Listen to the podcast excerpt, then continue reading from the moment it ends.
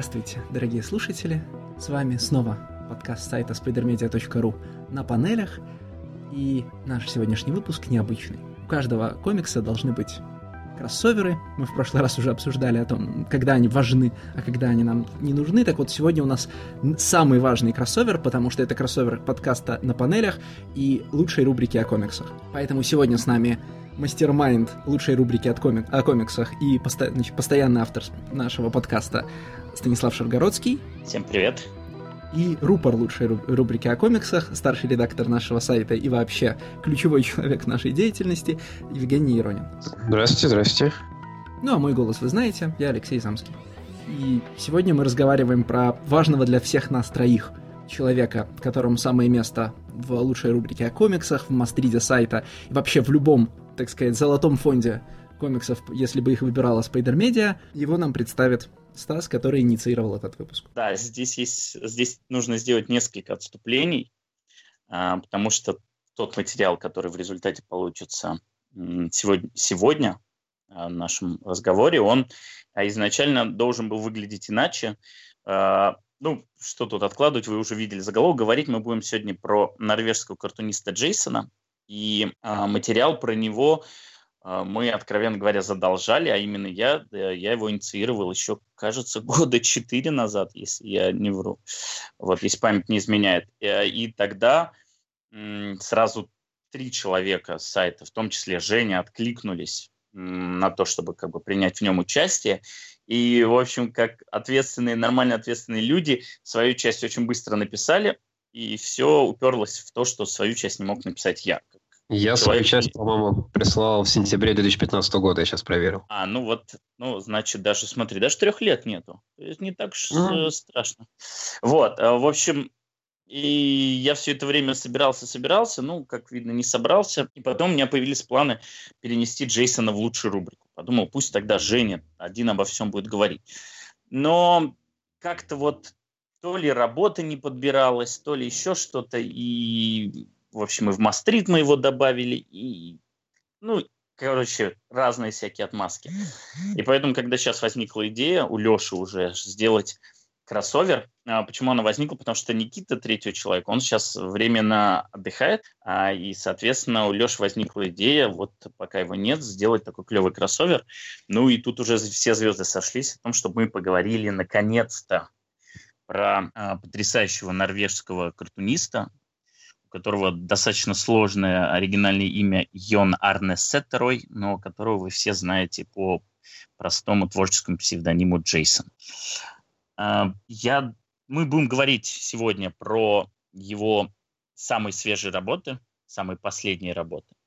Но так как сегодня первый раз, когда мы говорим все-таки не про какой-то конкретный комикс, точнее, не совсем верно. Первый раз, когда мы посвящаем целый выпуск не какому-то комиксу, как в прошлый раз с Тором, а создателю конкретному, то мы сначала я предлагаю обсудить в целом его творческий метод, вот, что выделяет э, Джейсона среди э, других важных э, комикс-персон, среди независимых авторов, среди э, лучших картунистов э, вот, текущего поколения. Вот, э, какого типа работы преобладают, там, его body of work и так далее. Вот, э, я тогда, наверное, сам начну в целом. Почему Джейсон э, лично для меня является такой одной из э, основных э, и важных фигур вот в этом моем увлечении комиксами. М-м, знаете, вот есть такие вот одаренные люди, которые м, настолько виртуозно делают свое дело, что оно как бы со стороны кажется, начинает казаться невероятно простым. Ну, я думаю, что каждый из вас замечал за собой как, мысли, когда приходят, так, да это же очень просто. И вот с Джейсоном это просто практически хрестоматийный пример. Его рисунок, э, который представляет собой э, достаточно простую, чистую линию раннего эр жэ, он кажется немножко примитивным. Он всегда заперт в классические безупречные six-гриды или four-гриды. Это его две, люби- две любимые формы.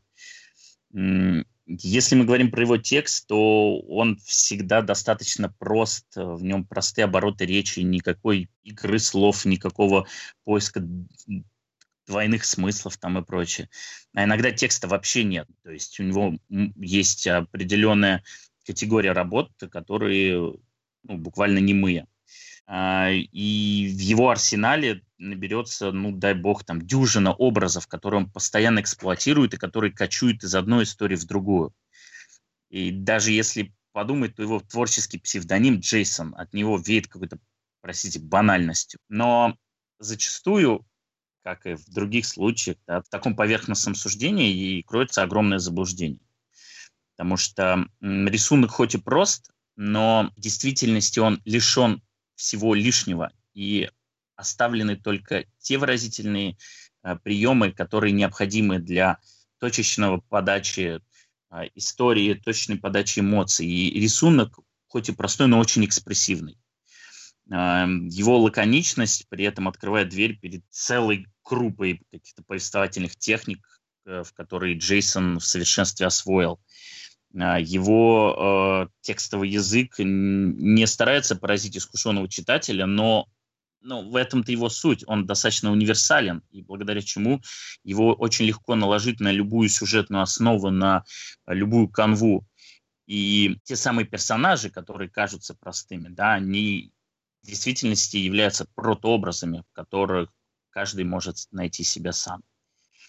И в конечном итоге выбранный банальный вот этот псевдоним, он лишь подчеркивает лаконичность авторского подхода. Джейсон – это самый простой со стороны э, в плане подачи картунист, но при этом человек, который э, умудряется благодаря этой простоте, благ, умудряется через простое рассказывать об очень большом спектре сложных вещей. И в этом его вот та самая гениальность. То, то самое, что могут делать там единицы людей. Особенно вот в этом медиуме. Я могу сразу конкретнее как бы сказать для слушателей, которые, возможно, еще не знакомы с его творчеством, хотя, наверное, какие-то кадры все равно в этой статье уже есть, выложены.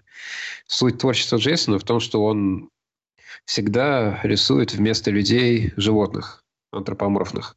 То есть у них как бы тела, как у людей, но это собаки, птицы, по-моему, кошки иногда, но сейчас я не уверен, есть у него коты. Но собаки и птицы точно всегда. У них лапы вместо рук и вместо ног. И, собственно, это все. У него... А, еще кролики есть, по-моему, какие-то. Кролики и коты есть... тоже есть. Коты, котов много. Да. Ну, да? В некоторых работах и преобладают, да. Mm-hmm. Да. Ну, собственно, вот и все. И у него вот этот набор этих персонажей, он качует из комикса в комикс. В принципе, одни и те же образы, они, в принципе... Ну, где-то там, может быть, цвет другой у шерсти. Там где-то у кого-то уши длиннее, у кого-то короче. У кого-то он наполовину черным покрашен. Кто-то целиком белый. Но в целом, понятно, что в рамках одного комикса нельзя встретить двух одинаковых, чтобы их нельзя было перепутать. Но, наверное, если изучать все его комиксы вместе, то можно найти прям один и тот же образ, который встречается. Я в этом плане вспоминал э, Наоки Урасаву. Вот я у него читал много разных манг. Э, ну, автор известный, который твentieth century boys, Плуто, Монстр.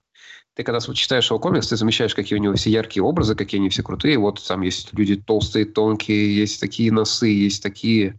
Все, такие все классные, ты вот читаешь вот один конкретный комикс, и ты думаешь, блин, как же он серьезно подошел к разработке образов. А потом ты читаешь следующий комикс, ты понимаешь, что там все абсолютно такие же. То есть там есть точно такой же толстый мужик, есть точно такой же с длинным носом, есть точно такой же вот высокий. Просто они других персонажей играют. То есть это как будто в кино у режиссера есть любимый набор актеров, которых он приглашает в каждый свой следующий фильм. И он не задумывается о том, чтобы... обновить этот список, там, взять каких-то новых. Нет, ему нравится с ними работать, и он использует их каждый раз. У Джейсона та, та же самая история. Те же самые собаки. Вот, э, не знаю, если брать самый первый комикс, который, там, не знаю, лет двадцать назад, и тот, который сейчас сделан, то, наверное, они все выглядят примерно одинаково. Не хочется ему это, не знаю, назвать недостатком, сказать, что он не растет как художник. Но просто он нашел себя, нашел свой стиль и ну, продолжает в нем... Да. Вот это, вот это правильно, что нашел свой стиль, потому что ну, он-то на самом деле ветеран. То есть он, я посмотрел, он дебютировал аж в далеком восемьдесят первом году. И вот двадцать лет, uh-huh. условно говоря, его ну, мировая сцена не знала. То есть он работал у себя там в Норвегии, в каких-то локальных журналах, Стас, получал Стас, локальные когда награды. Он дебютировал в восьмидесятом, восемьдесят первом году, это ему было шестнадцать лет, он подавался в ученический сборник. Там вот типа его библиография в первые годы, это натурально, ну, типа такие, знаешь, работы литературных кружков. Они почему-то в Википедии датированы, ну, вот в том, в том же порядке, но там, строго говоря, он, по-моему, начинает самостоятельно работать в двадцать пять примерно. Там этот вот Миу-Миу сборники. Угу. Да, да э, нет, это не Миу-Миу сборник, это тот сборник, который вот Rain Full of... Pocket Full of Rain, по-моему, так он называется. Это тот сборник, в котором представлены его ранние работы, в которых нет еще вот этих вот антропоморфных образов. И это как раз работы его там, девяностых годов. И там он совершенно другой. То есть вот он абсолютно другой. У него совсем другое отношение к тексту, у него другое отношение к там, темпу повествования, и он больше подходит, он больше походит на а, вот этих вот фантаграфических монстров, а, типа Клоуза того же, возможно, Бёрнса. То есть там, скажем так, меньше индивидуальности.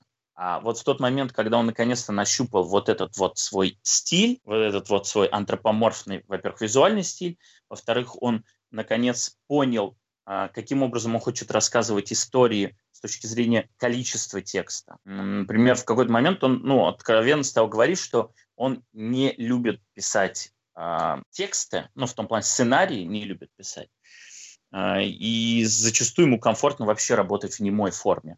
Поэтому часть ранних работ, она вообще вот выполнена без какого-либо текстового сопровождения.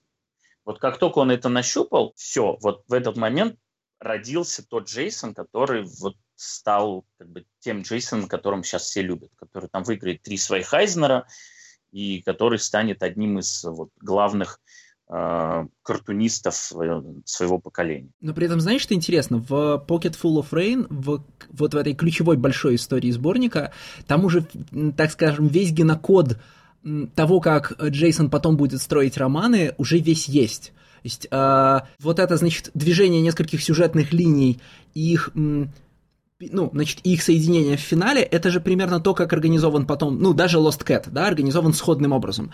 А, там, я не могу сказать, что это, типа, те же приемы, но это абсолютно то же отношение к реальности и тот же взгляд на темы и на, как бы это сказать, на используемые тропы, которые он потом использует всю жизнь, да. А, Там соединение, вот, например, соединение, соединение житейской драмы, за неимением лучшего слова, да, с, фантастичес, с фантастическим приемом, который подчеркивает обыденность основ, значит, ну, основной жизни, да.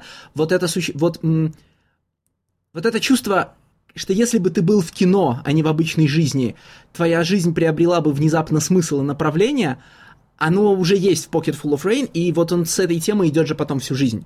И более того, ну, э, мы в биографической работе, которым, про которую мы сегодня будем говорить, да, мы увидим, как это, откуда это взялось в его жизни, да, как он, как его взгляд на реальность в комиксах связан с его взглядом на реальность жизни, что меня прям заворожило в In Camino. Ну, mm-hmm. я с тобой соглашусь, но тут, понимаешь, такая штука, что в этом плане Джейсон не уникален. Мне кажется, у всех создателей, сценаристов, у них вот этот вот скелет мира ощущения, да, и того, о чем они хотят рассказывать, он, собственно, и складывается там.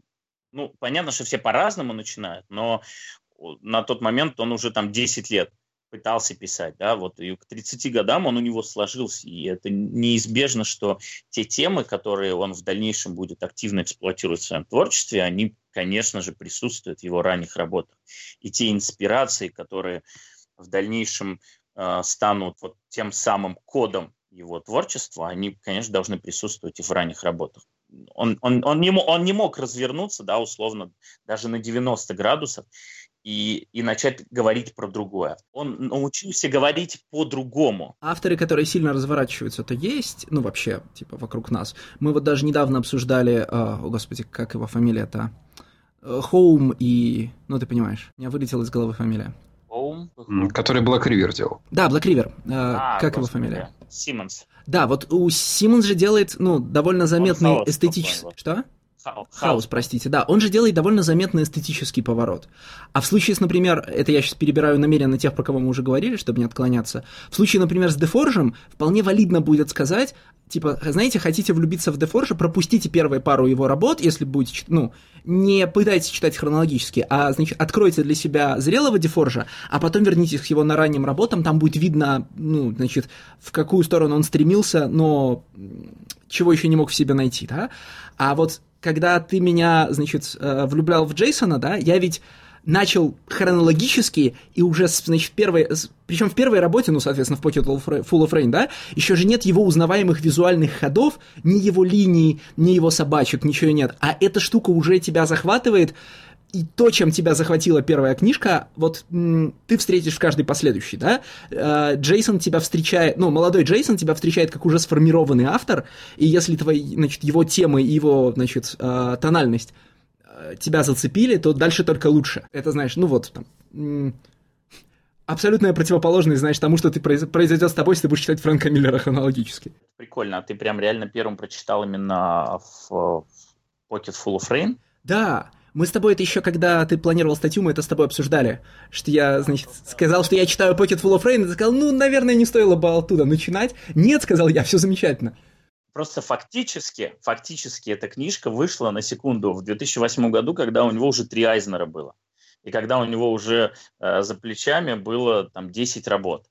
И потом, потому что вот он стал такой фигурой, которую вот все любили и хотели больше, они показали, вот посмотрите, откуда ноги растут. И вот он появился, этот сборник. Он, кстати, сейчас делает э, замечательную штуку. Я не, не понимаю, сколько лет он ее делает. У, э, у Джейсона есть блог, где он выкладывает все, рис, все свои рисунки, которые у него есть, хронологически, то есть с детства. Ты вот открываешь блог Джейсона, видишь, как он рисовал там, даже не то, что в четырнадцать, там, а в шестнадцать лет, и думаешь, ну, нормально, в общем, если ты с этого начинаешь, можно дорасти до такого уровня. Там есть, знаешь, там, Джейсон, рисующий в тетрадке Капитана Америку, это очень, там, трогательно и вдохновляет. Я, честно, не помню, какой у меня был первый комикс Джейсона. Ну, где-то, да, в одно время со всеми начал его читать. Просто вот мне кажется, сейчас вот мы его обсуждаем, людям надо как-то его начать уже продавать, потому что вот и взять, например, Дефорджа, можно просто показать его кадры, которые он рисует, и сразу стало интересно такое разглядывать. О, блин, как прикольный чувак рисует. А у Джейсона это сложнее. Ты смотришь на его комиксы обывательским взглядом, и тебе кажется, что везде одно и то же. И тут надо углубляться уже в то, а про, а про что это, а что там происходит, а чем это интересно. Даже вот у меня, когда я сейчас вот э, читал комиксы, которые мы будем обсуждать сегодня э, вместе все, было такое ощущение странное, что как бы вот вроде все одно и то же. Как вот Стас говорил, это простота. Э, всегда вот эти животные, фоны э, очень минимальные, где-то их нет, где-то они схематично нарисованы, композиции тоже не очень сложные, раскадровка тоже простая. Текста где-то мало, то есть чем же оно цепляет? То есть тут надо реально глубоко копать, как бы объяснять, вообще каждый комикс отдельно, наверное, объяснять. Нет, смотри, мне кажется, что нам тут очень повезло с выбором работ, ну, в смысле, вот его три последние работы, они отлично представляют в комплексе, представляют Джейсона как фигуру, потому что, да. значит... М- Lost Cat, да, пропавший кот, это графический роман, абсолютно эталонно выражающий эстетику Джейсона. Да? Значит, минималист, минималистический рисунок и минимальное количество слов, которые рассказывают нам историю, складывающуюся из двух половин, из... Значит, из жанровых приемов, которые мы узнаем и которые нам нравятся так же, как и автору, в данном случае из, значит, э, нуарного детектива с Хамфри Богартом, да, а, значит, и из м, обыденной жизни, э, ну, и разговора про эту обыденную жизнь, как это мы спорили несколько выпусков назад, да, про Slice of Life, э, которая этими жанровыми приемами обогащается. Значит, э, антология If You Steal, это вот прям... Э, Это квинтэссенция жанровых увлечений, значит, Джейсона. Он тебе просто показывает все штуки, которые он любит в жизни, и переносит их в свой рисунок и в свои истории, да? А это вот все, что он, дел... все, что он делает жанристикой. В романах Джейсона будут, будут значит, обыденная жизнь и тишина и одиночество существования отдельного человека будут стыковаться с инопланетянами, теориями заговора, чудовищами, там, с чем угодно, да? В конечном, истории, в конечном итоге это все, все равно будут истории а, про то, значит, а, насколько ты одинок, насколько ты не одинок, что тебя ждет, что тебя ждет в жизни, и насколько важно, цитируя, по-моему, это If You Can't Get, You Can't Get There From Here, насколько важно просыпаться не одному. Да?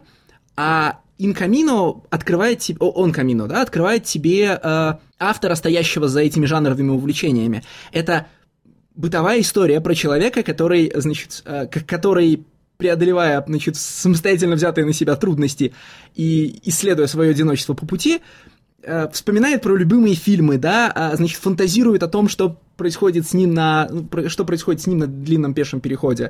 То есть, в общем, то же самое, что происходит в Lost Cat, только с автором и не с персонажем. Леша сейчас шикарно описал все комиксы, мне кажется, подкаст можно уже не писать. Все. Да, это, это хотел сказать, можно, можно заканчивать. Там так много еще стоит обсудить, что вы. Э, ну, давай, ладно, я вижу, что вы просто очень хотите перейти. Э, важны просто вещи, вот именно какие-то такие вводные про, персо... про автора. Э, вот уже затронутая тема смеси жанров. Джейсон — это действительно автор, который зачастую, которого зачастую больше интересуют даже не персонажи и, возможно, даже не истории, а именно жанры, и насколько этими жанрами можно вертеть, насколько эти жанры можно смешивать. И он очень любит в своем творчестве брать какой-то конкретный жанр, брать какую-то вот э, хрестоматийную фигуру персонажа, который в этом жанре функционирует, и делать дополнительный твист, тем самым полностью переворачивать, да, то есть помещать э, в новую среду и смотреть, как это будет работать.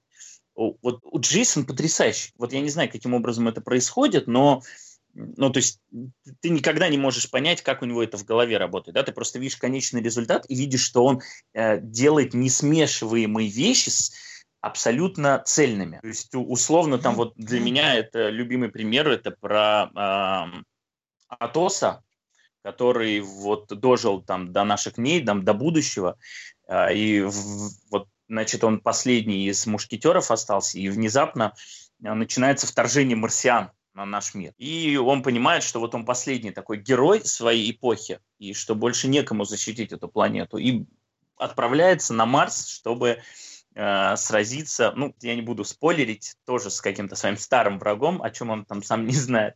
Вот. И при, происходит такой очень клевый микс э, трех мушкетеров и Флэша Гордона. И, и, и кажется, господи, ну что может быть более бредовей, да, вот смешать э, Дюма и э, там комиксы сороковых годов, да, вот эти фантастические и яркие, с флуоресцентными цветами. Но вот как-то так происходит, что у него это работает. И он находит общие темы, которые присутствуют в обеих жанровых плоскостях, да, и он их смешивает, и при этом оказывается, что это те же самые ценности, которые он хочет сам рассказывать. И вот тем самым у него получаются такие вот потрясающие э, Франкенштейны, но которые выглядят не как чудовище, а выглядят как произведение искусства. Там, или тот же самый Left Bank Gang, вообще моя самая любимая работа, где он рассказывает про писателей потерянного поколения, Хемингуэй, Джойс, Фиджеральд там, и так далее, которые представляются только не как писатели, а как картунисты. И как картунисты, как такое, знаете, ругательство, то есть как работники низкого жанра. И они все время собираются и ноют, что, в общем-то, на этом далеко не уйдешь, что они все там нищенствуют, несмотря на то, что творят искусство. И в какой-то момент комикс вдруг превращается в бешеных псов, когда они решаются совершить ограбление банка, и, в общем, все переворачивается с ног на голову, потому что начинается хитросплетение, взаимные предательства и различные, простите, эдженды у каждого из персонажей. Вот на словах это звучит достаточно бредово, да, но Джейсон подает это таким образом, что ты, тебя это сначала удивляет. Ты читаешь первую работу и думаешь: подождите, подождите, вот я сейчас читал одну работу, а потом вдруг совершился такой резкий поворот, и комикс стал совершенно другим. В этом плане он абсолютно непредсказуем. И первый раз тебя это поражает, и ты не очень можешь понять, ну, то есть вот почему так произошло, да, так, так больше никто не делает. Но, но ты не бросаешь книжку, не думаешь, что за бред пошел. Ты думаешь, что, блин, ну это клево. Ну, то есть это было сделано достаточно, это было неожиданно, но это органично, это прикольно. Это вот тот самый хай-концепт, который не э, перегибает палку. это хай-концепт, который работает, как должны работать хай-концепты, работая на смеси и на сильных сторонах обеих смешиваемых вещей. В дальнейшем ты к этому привыкаешь, и ты от этого начинаешь там, по полной кайфовать. В этом весь Джейсон. Ну, не весь Джейсон, в этом, в этом его такая, знаете, изначально цепляющая фишка, за которую вот люди обычно, за которую люди приходят и за которой они остаются. Ну, в его больших романах это обычно так строится. А в антологиях уже как-то что-то более такое личное и чистое такое получается. Или Фрида Кало, которая работает серийным убийцей. Ой, не серийным, наемным убийцей. Наемным убийцей. Там раз на раз не придется. Ну, то есть там, там всегда по-разному. Но он, он работает на европейском рынке в первую очередь.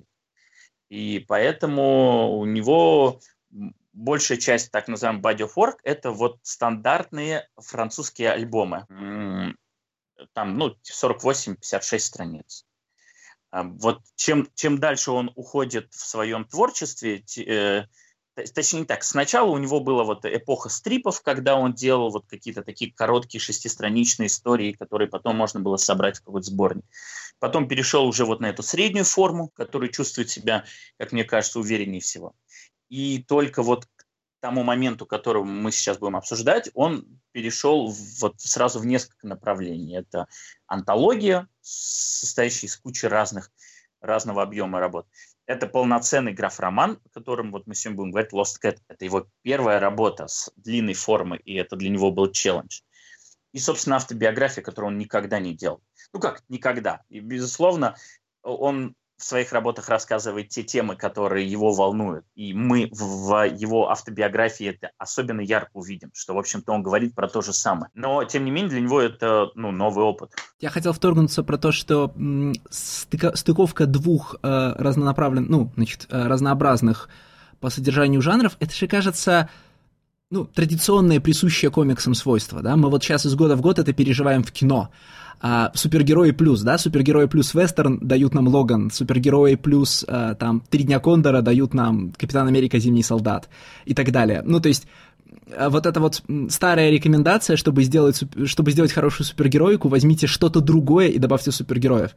А в случае с Джейсоном, помимо того, что это возьмите, чтобы сделать интересную работу про... А, Как это, про грустных... Чтобы сделать интересную работу про грустных людей, похожую на песню Тома Уэйтса, не уподобляйтесь канадцам, которые просто рисуют грустных людей, как пьющих кофе и курящих, да?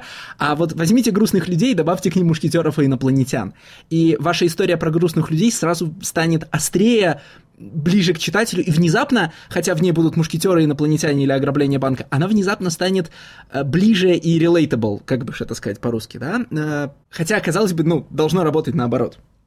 Ну, потому что ему инопланетяне – это э, что-то приятное, оно ребенка затрагивает. А грусть внезапно – это то, что он чувствует уже реально как взрослый человек. То есть одновременно и эскапизм, и в то же время, наоборот, нахрен какая-то реальность жизни его накрывает.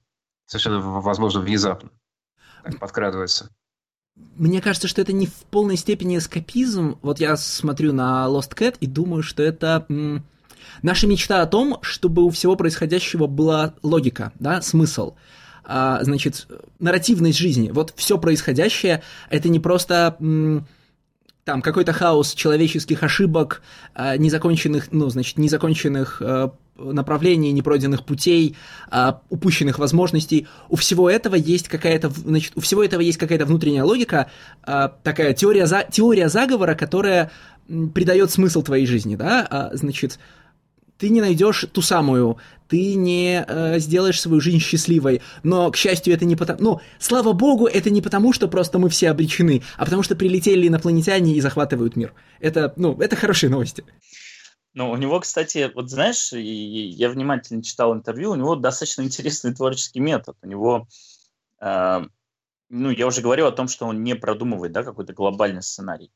Он, как многие художники, действительно, он очень интуитивно идет по истории. Он совершенно честно говорит, что в первую очередь ему приходит в голову какая-то сцена. Вот говорит, если у меня складывается сцена, условно, там, на шесть страниц, очень прикольная, вот как раз которая работает на э, стыке жанров, да, э, на каком-то, может быть, гэге, на какой-то вот необычной идее, то я уже могу от нее работать. Эта сцена может быть в, там, третьей четверти романа. Это может быть открывающая сцена, что угодно.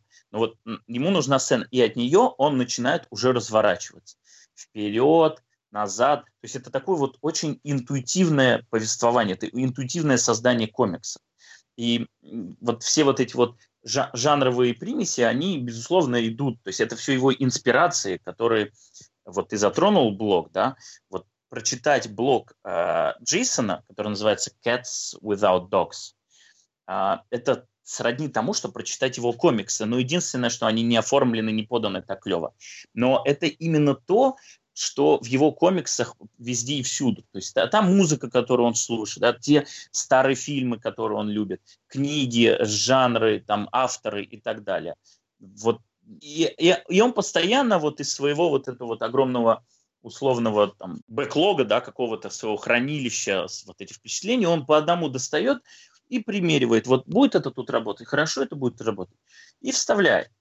Безусловно, это не является такой, знаете, ключевой составляющей. Ключевая составляющая – это все равно темы, да, те лейтмотивы, которые он закладывает в свое творчество. Но за счет вот этих вот интересных ему вещей он в первую очередь делает работу для себя интереснее. И в этом, к слову, Джейсон может, как мне кажется, некоторым не попасть, потому что все-таки у него достаточно специфичный, то есть он, ну, это человек своего поколения, да, вот человек, который рос, там, словно говоря, в восьмидесятых, который смотрел классику шестидесятых, сороковых, который слушал музыку восьмидесятых, там, и так далее. И его вкусы, да, и предпочтения, они современному читателю, ну, прям вот совсем современному, да, условно, там, двадцать лет, они могут быть чужды. И тут как раз работает вот эта фишка через прикольные жанровые всплески, да, такие инъекции, которые вот создают необходимый element of surprise для читателя. Ну, знаешь, при этом, э, во-первых, Джейсон знает, что такое не тянуть шутку. Вот If You Steal во многом э, это показывает. Он никогда не задерживается на сцене дольше, чем нужно. Ему пришла, э, значит, пришел в голову каламбур Waiting for, for Bordeaux, да? И вот он потратил на него там шесть или восемь страниц и не пошел дальше, да? Из-за, ну, то есть мог, мог бы сделать пятьдесят, но вовремя остановился. А второе чудесное его свойство, вот в смысле м- возраста и заимствований, он приходит не с той базой, с которой приходят многие... Вот, м- с которой приходят многие другие авторы Fantagraphics. Это, кстати, вот первоначально же меня от, от Джейсона отодвигало, пока я не начал читать, а потом я обнаружил, что его голос авторский совсем отличается от э, вот этих традиций, ну, от других м- ав- фантаграфиковских черно-белых авторов комиксов про грустных людей, которых мы так много знаем. И мне кажется, тут отчасти дело в том, что большинство этих авторов э, канадцы, да, а Джейсон э, норвежец, живущий во Франции, и м- на, что ли, ну, я там... Э, Ну да, я склонен считать, в общем, что океан сильно разделяет людей тематически. И его интересы, его проблематика отличаются. При том, что он в основном упоминает э, повлиявшие на него американские работы. Ну, я не знаю, может быть, на это влияет английское издание. Я так понимаю, что мы, когда читаем Джейсона, мы же читаем переводы с французского, так? А, да, да, да. Ким Томпсон переводил с французского. То есть мне, э, мне кажется, что... Ну, я не думаю, что он где-то заменяет шутки, хотя вот я остановился, потому что подумал, что это может быть. Но он обычно эти шутки оформляет визуально, вряд ли он стал бы что-то перерисовывать. И э, несмотря... Так вот, несмотря на то, что арсенал его отсылок, которые должен узнавать читатель, э, в основном э, североамериканский, да, это там американские фильмы, американская музыка, э, тем не менее... М- арсенал вещей, которыми он разговаривает, и тем, которые его интересуют, сильно отличают его от вот...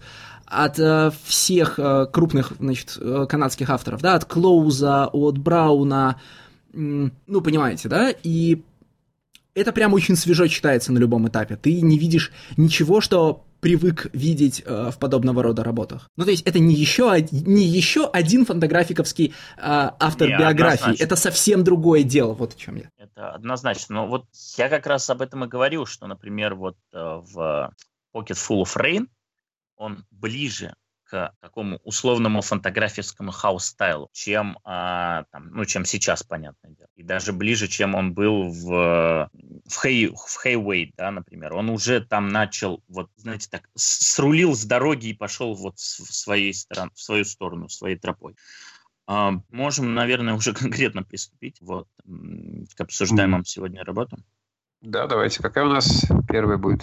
А первая у него, собственно, The Lost Cat. И вот uh-huh. прежде чем Леша представит, я, опять же, хотел бы обратить внимание, что это, это челлендж для а, автора. Потому что Леша правильно сказал, он умеет не тянуть шутку. И он умеет не тянуть идею. То есть, и поэтому большая часть его работ, а, не, это не только связано там, с ограничениями да, французских вот этих альбомов сорок восемь страниц. Он еще до того, как пришел рисовать большие французские альбомы в цвете, он еще до этого работал уже вот в такой форме там, условно сдвоенного сингла, да, сорок восемь страниц. И он прекрасно понимает, и в какой момент история выдыхается, и ее не нужно больше тянуть. Ему комфортнее работать так. А, а тут он взял на себя ну, такую необычную для себя ну, задачу в сто шестьдесят страниц. Это, конечно, не какой-то гигантский граф-роман, но это уже полноценная книжка. И это уже совсем другой подход. Это длинная форма, в которой он никогда не работал. Это вызов самому себе. И в этом плане эта работа стоит особняком. Знаешь, с одной стороны, он... В... С одной стороны, у него книжка в три раза толще, с другой стороны, в Lost Cat'е четыре кадра на страницу, а в этом самом, в «Острове десять тысяч могил» шестнадцать, да? То есть, есть вопрос декомпресса некоторые. В «Острове» восемь, у него шестнадцать нет нигде, у него либо восемь, либо девять, и у него есть только в одном, в самом первом французском альбоме, он там не придерживается стандартного грида. Но я тебе скажу, что если ты посмотришь все его работы, и «Компостеллу», и «If You Steal», и «Low Moon», и а, «Атос в Америке». Да, он нашел, для, нашел для себя сетку он и работает, с ней живет. Да. Да, он работает в четырех гридах. Ну, это правда. То есть, если мы считаем именно по кадрам, то, в общем-то, да, это... Возможно, это будет... Это, это может быть даже быть короче, чем тот же самый I Killed Adolf Hitler, где вообще nine grid. И, соответственно, там на странице в два раза больше кадров. Да, но от этого получается гораздо больше м- тишины, э, гораздо больше молчания, да, и гораздо больше остановок. Потому что м- вот как танец — это не движение, а паузы между движениями, так история Джейсона, э, так истории Джейсона, да, это не истории о событиях, это история о том, как герой замирает между событиями. Так вот, Lost да, Cat... Это, это, как, это как говорится, что вся основная динамика любой сцены происходит именно в паузе. Да-да. Так вот, Lost Cat — это м, роман о м, унывающем одиноком частном детективе, который подбирает э, на улице сбежавшего кота, возвращает его хозяйке. Э, меж... У него и хозяйки кота м, завязывается какая-то... ну. Между ними пробегает некая искра, а потом хозяйка кота исчезает, и частный детектив отправляется ее искать. Все остальное, все остальное спойлеры. Ну, то есть мы их, конечно, будем спойлить, но, но посыл истории именно таков. Ну, он в этот раз, как бы тут даже искать ничего не надо, он абсолютно честно рассказывает, да, откуда берет корни эта история. Это во многом там, омаж на «Глубокий сон». Это ну, художественный фильм как раз а, с Богартом. И, собственно, его персонаж сравнивается и является таким прототипом, которого часто играл Богарт. Вот, это, конечно, большое вдохновение там, от книг Чандлера, а, от а, Филиппа Марлоу. А, и, в общем, тут... А, тут как бы история начинается как такой классический да, детектив, но а, в историю достаточно... Вообще он интересный, вот я просто сейчас пытаюсь понять. Я до конца, например, для себя не понял, а, что именно в этой истории является первостепенным, потому что изначально комикс действительно идет как детектив, но в какой-то момент он уходит в такую вот саморефлексию, когда главный герой осознает ничтожество вот своего текущего существования. И особенно он это осознает в тот момент, когда он понимает, что он может иметь больше. Именно вот он встречает героиню Шарлотту, и в этот момент он понимает, насколько его жизнь была э, бледна и безлика и так далее. Вот какой у нее появляется сейчас шанс. Но за счет определенного твиста он, как бы, эта возможность у него пропадает, и он начинает за нее как-то пытаться успеть. И в этот момент появляется настоящий детектив. Тот самый, который как раз-таки вот и отсылает к большей части к глубокому сну в плане своей какой-то запутанности. Начинается настоящая детективная история, в котором главному герою нужно распутать м, клубок и понять, там, ну, решить определенную задачу поставленную. И, соответственно, на каждом там повороте случается твист, и как бы дело приобретает новый оборот. И вот что в данном случае является м- первостепенным? Детектив, который там отвечает всем канонам и который хорошо ложится в изначальной инспирации автора. Или вот та самая история с а, одиночеством и изолированностью, но приправленная вот этим вот обязательным жанровым трюком, да, но в данном случае это sci-fi, а, скажем так, дополнение. Слушай, а... ну у кота же есть отчетливо выделенные три части, которые, ну, которые объясняют друг друга. Первая, первая, ну, как бы первая часть истории это, истории, это история о найденном коте и пропавшей женщине, да. Вторая – это детектив, о котором ты говоришь, ну, история о возвращении картины, которая возвращает нас к той же самой первой истории, потому что мы видим, что, что истории всех этих людей – это история об одном и том же, это история о том, как они держатся за то, что обрели. А, да, значит, а, наш герой а, цепляется за воспоминания о пропавшей женщине и не может, ну, значит, ну, не хочет с ними расставаться. А, художник цепляется за воспоминания о погибшей жене. А, клиент, ну, клиент детектива, понятно, цепляется за нее же, только по-другому, да. И даже, даже эпизодические персонажи делают то же самое. Вспомним. А, девушка из книжного, ну, про девушку из книжного магазина героиня рассказывает, что, ну, значит, ее бьет ее бойфренд, а потом, ну, цепляется, потом целый день звонит ей и просит, чтобы она его не бросала, да? То есть они тоже, ну, все эти люди цепляются за то, что они обрели. И третий акт — это возвращение пропавшей женщины, ну и, значит, ну и по традиции марсиане, которые про то же самое. Мне кажется, здесь одно на другом очень сильно завязано. То есть Big Sleep – культовый фильм в том плане, что не, не то, что он самый атмосферный из всех там нуаров, он известен тем, что это фильм, который сам себя толком не объясняет. То есть ты его досматриваешь до конца, и ты все равно не понимаешь, что там произошло. То есть сюжет настолько запутанный, что он не раскручивается ни в какую сторону. Здесь это работает примерно так же, но а, блин, как бы без спойлеров. Но, но без спойлеров нельзя сказать. То есть здесь как бы запутанность появляется от, возможно, какого-то желания главного героя самому себе объяснить, почему у него что-то не получается. То есть он начинает... У него начинают появляться какие-то вещи, которые запутывают дело, но... Как сказать, он начинает придумывать то, чего нету, чтобы оно стало понятнее, почему у него что-то не получается. Не сдерживаться. Не сдерживаться, да. Говори, говори понятными материями. Я к этому уже привык. Да. Блин, ну ладно. Ну, все равно же, наверное, будет интересно людям прочитать. Стойте, стойте. То есть вы хотите сказать, что ты хочешь сказать, Женя, что марсиан не существует в истории с котом? Существует или не существует, я не расслышал. Ну, ты считаешь, что их не существует? Я считаю, что нет. Вот это поворот. Нет, ну они однозначно существуют. А, тут, но, ну, здесь э, есть такое прочтение. Смотри, нет, если, ты чита, если ты читаешь только Lost Cat, то, скорее всего, они не существуют. А если ты читаешь их как, ну, Lost Cat как десятую работу Джейсона, то прям ты марсиан, ну, практически ждешь. В смысле, без, ну, появляются марсиане, работа становится полностью работой Джейсона. Как-то так. Это безусловно, но это не означает, что они существуют. Понимаешь, какая история? Значит, здесь есть история детектива, который встретил женщину, они с ней пообщались, потом она куда-то пропала. У него не получается ее найти. Окей. Дальше параллельно появляется история и дело которого, про мужика, старого деда, который пытается тоже найти фотографию своей любви, да, старой. А в, в, ходе того, в ходе поисков, когда он... То, то есть, простите, не фотографию, а картину.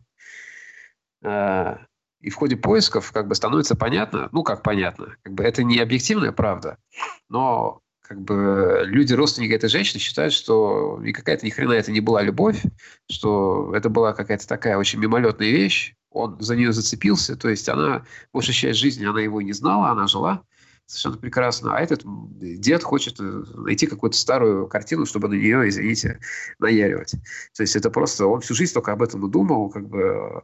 То есть это его личная какая-то обсессия. Это не какая-то трагическая история любви, а просто дед какой-то, который все никак не может успокоиться и помнит какую-то ту женщину, которая, возможно, его уже давно забыла.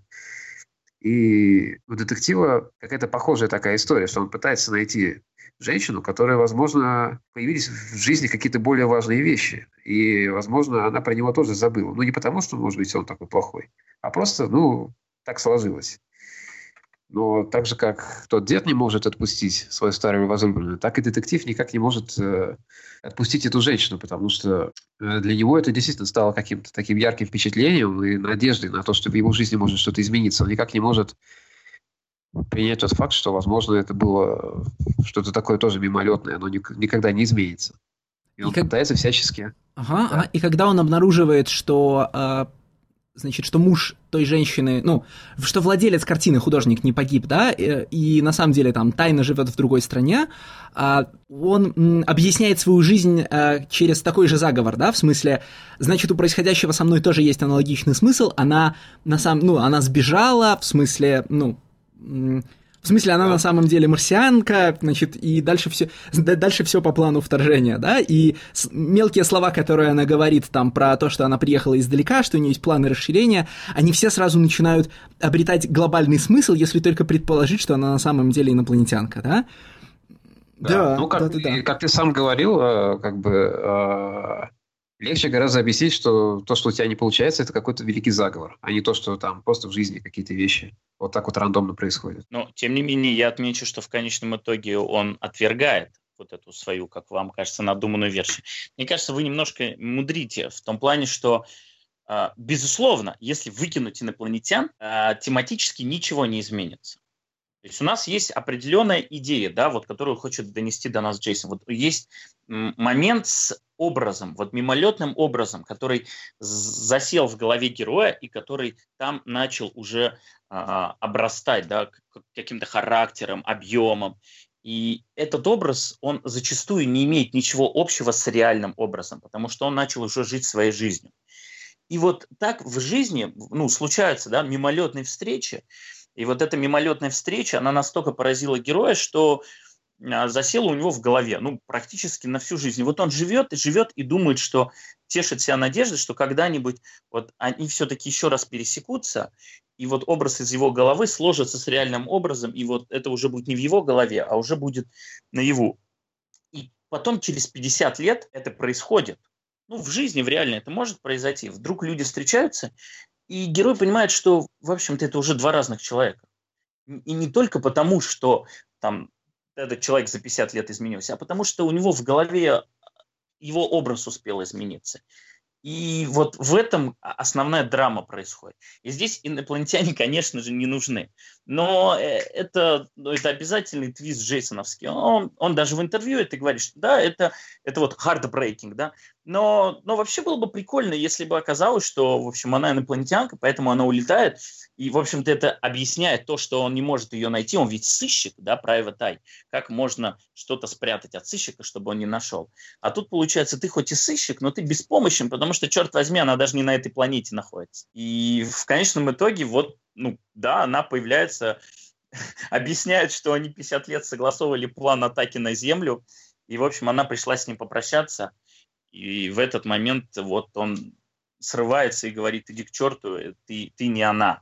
И, и в мыслях своих приходит вот к этому своему образу, который он любил и который дал ему смысл жизни пятьдесят лет. Да, вот он пятьдесят лет так же прожил в одиночестве, но, но жизнь обрела смысл, потому что он уже был не одинок. Тут замечательно. Ну, то есть, да, да, выкинь инопланетян, ничего не изменится, но, блин, с инопланетянами веселее намного.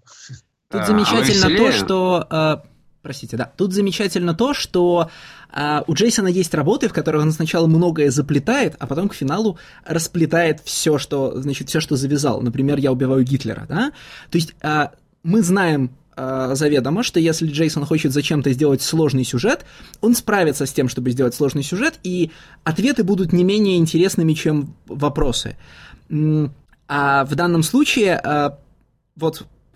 Ты, вот Женя правильно упоминал, значит, «Глубокий сон», который, в котором э, ответов фактически нет, потому что нет таких, нет настолько замечательных ответов, э, которые бы удовлетворили поставленные истории вопросы, да, которые бы, значит, дали нам, э, как это сказать, приятный нам и полностью э, полностью удовлетворяющий нам, нас финал. Поэтому здесь до определенного момента Джейс, э, Джейсон закручивает историю все сложнее, да, появляются загадочные братья, а она говорила, что он, она единственный ребенок, да, нет никакого бойфренда у девушки из магазина. В общем, мы на каждой, с какого-то момента на каждой странице мы начинаем, как это, сюжет начинает, все сгу... сюжет начинает сгущаться и сгущаться. А потом, по, э, когда достаточно удовлетворительных ответов на все эти задачи уже быть не может, да, а, значит, братья открывают рты, и от, из них появляются антенны. И у тебя одна загадка подменяется на совершенно другую, и вот это единственный удовлетворительный ответ, который ты мог получить. Вот все с тобой становится хорошо в этот момент. Это, кстати, какая-то очень линчевская сцена, просто как будто из нового Твин Пикса, когда просто... Они просто пришли куда-то в комнату, и вдруг они внезапно встали, подняли головы, открыли рты, и у них что-то начало вылезать, антенны эти. Просто абсолютно ни с фига. Это довольно крипово, но забавно. Это, это еще один способ не писать слова, потому что можно сделать вид, что они на инопланетном говорят, и, в общем, все все поймут. Да. Ну, кстати, вот Леша позиционирует, да, «Возвращение» как третий акт, но на самом деле... это эпилог. То есть комик заканчивается в тот момент, когда он садится рядом с э, вот этим мужем скрывшимся, садится с ним, и, в общем, это уже конец. А то, что происходит после, это эпилог, который нам не сказать, чтобы что-то прям сильно много добавляет, потому что то, о чем он нам рассказывает, это понятно уже по ходу произведения. То есть вот этот панчлайн, да, с тем, что он ее не примет, и что у него уже вот св- своя версия.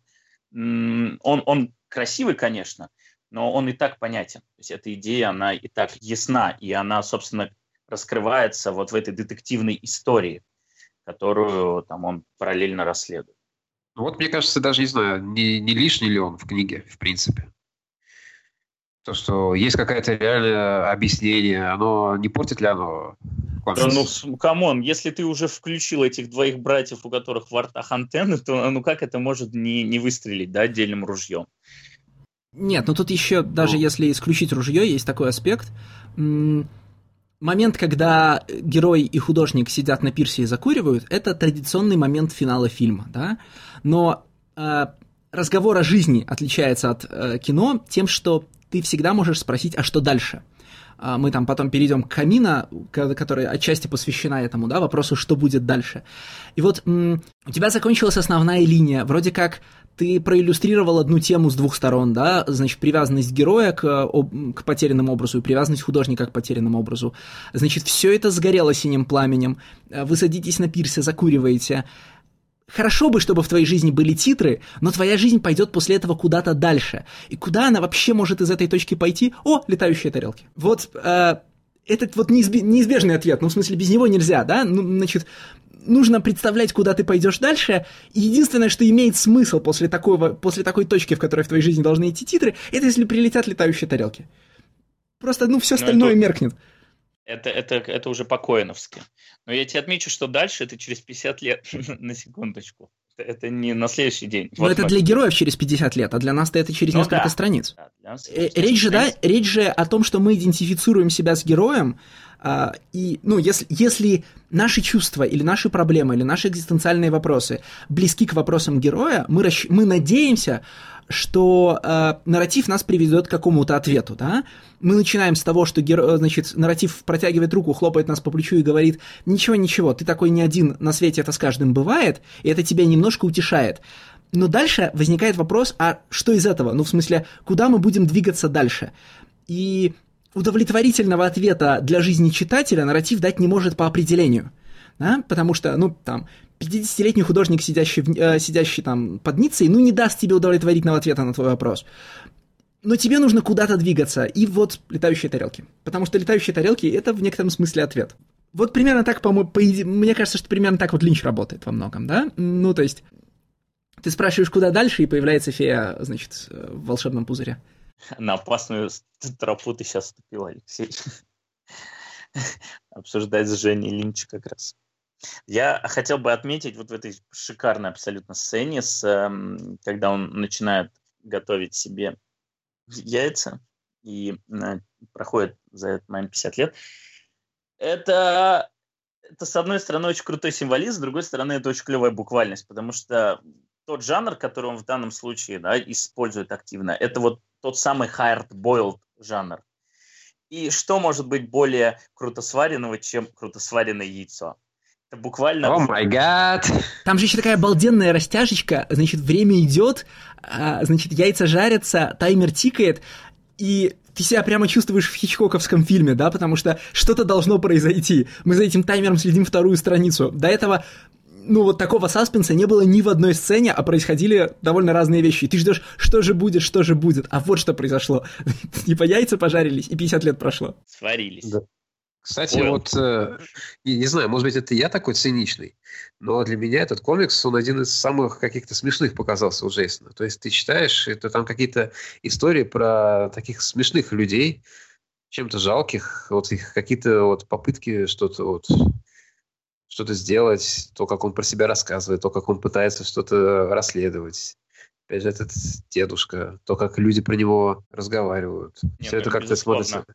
Это твой цинизм, Женя. Да не, ну у Джейсона, да. же, Джейсона, у Джейсона же это Джейсона довольно часто очень происходит. Много, нет? У него очень много юмористических работ. И, конечно, даже в таких вот э, более серьезных вещах он никогда не упустит возможность, да, вставить какую-то шутку, какую-то сцену, которая нужна только для шутки. Но это, безусловно, одна из самых его серьезных работ. Это, конечно, не Хэйвей, не Хэйвейт, которая, наверное, самая его в этом плане такая тяжеловесная работа. Но... Это такой ближе к хэйвей, чем там, условному I Killed Adolf Hitler. И вот это вот выставляемые темы одиночества и изолированности, они, ну, такие, как бы, над ними долго не пошутишь, да, сто шестьдесят страниц про них не пошутишь. Ну, так в самоиронии же и часть прелести, да, то, как легко Джейсон относится к проблемам, да, ну, не к проблемам, а к большим вопросам. И в нем же и увлекает, потому что он не становится, значит, э, как это сказать, он не становится хмурым занудой. Это вот то, что отличает, да, например... Он не брюзжит. Да, это то, что отличает, например, э, значит, э, Харви Пикара, моего любимого, от большинства э, тридцати-сорокалетних э, значит, американцев, которые сейчас делают, ну, которые сейчас пишут и рисуют мрачные комиксы, э, значит, о том, как мы все обречены в жизни. Они не замечают, насколько они смешны в этот момент. А вот Джейсон замечает, ну и Пикар замечал, да? А его ироническое отношение к персонажам — это в первую очередь самоирония. Он, ну, находит в них во всех себя и говорит, ну, какая шутка, наша жизнь земная. Я все-таки именно в сравнении. Просто Женя сказал, именно из его работ, мне кажется, вот с точки зрения юмора у него есть намного более такие заостренные в этом плане работы, чем это. Здесь он такой subtle. Нет, ну это безусловно. То же самое The Last Musketeer, там просто комедия какая-то Мэла Брукса начинается. Тут понятное дело. Здесь есть что-то... Ну, а что я хотел сказать насчет э, того, как работает драма, того, как работает комедия. Есть одна вещь, вот чисто про стиль Джейсона, которую, в принципе, я не знаю, в каком э, в обсуждении какого именно комикса употребить, но, наверное, здесь она тоже подойдет. То, что вот меня всегда как-то цепляло в его стиле, то, что он никогда не рисует зрачки персонажам, то есть у них всегда глаза абсолютно пустые. И эта пустота, она работает в обе стороны. То есть... Э, Тебе как-то не по себе от них сразу становится. В них какое-то что-то нечеловеческое, неживое. И из этого может что-то смешное получаться, если делать какие-то короткие скетчи, зарисовки. А может, если это просто какой-то разговор двух персонажей, в, ко- в котором внезапно какая-то немая сцена, немой кадр, и какая-то такая, такой, какой-то холодок по спине идет в этот момент. Какой-то... То ли тебе грустно становится, то ли тебе немножко тревожно. Что-то вот... Ну, опять же, зависит, конечно, от того, как он именно построит саму сцену и что именно происходит в сюжете от контекста. Но всегда как-то это интересно обыгрывает. Но просто вот на... изначально вот на самом заходе чтения как-то сложно начинаешь сочувствовать персонажам, у которых нет зрачков. То есть они какие-то такие, м- как будто они пустые внутри, неживые. Но потом, по ходу уже дела, начинаешь как-то к ним присматриваться. Мне кажется, он очень круто, вот, возможность играть глазами компенсирует мимикой. У него совершенно потрясающе вот, вот, вот в этом минимализм, да, то есть там всегда добавляется две лишних линии на лице персонажа, и ты сразу понимаешь, какая у него эмоция. Не нужно тысячи каких-то штриховки этой безумной детализации. Две линии, и ты сразу понимаешь эмоцию персонажа, ты сразу находишь в ней свою эмоцию, и даже отсутствие вот зрачков, это действительно вот отсутствие э, игры глазами, оно, ну, не знаю, мне, конечно, сложно говорить, да, я прочитал всю, как бы, все работы Джейсона, и понять, насколько э, новому читателю будет сложно, да, вот столкнувшись с этой определенной преградой, мне сложно понять, но мне кажется, вот за счет работы там, мимики, языка тела, он очень круто компенсирует. Ну и у него довольно много протагонистов, которые идут по жизни с невыразительным выражением лица, да? А, ну, не то чтобы тут сравнивать можно с Хамфри Богартом. А у него, но... у, него, у него по умолчанию они все невыразительные. То есть, ну, такое базовое выражение лица, да, то есть если он не начинает играть эмоциями, а базовое выражение лица, оно...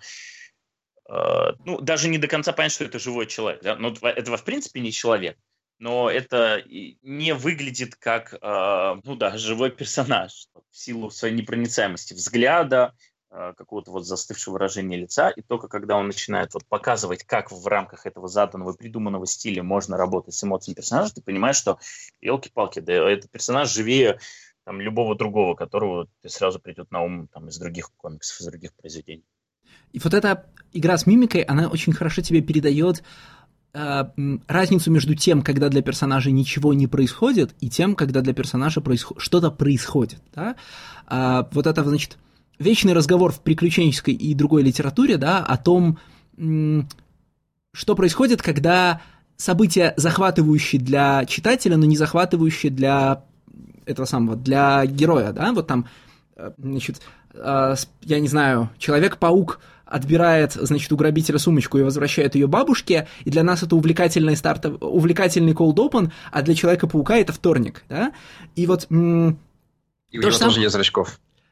Кстати, да.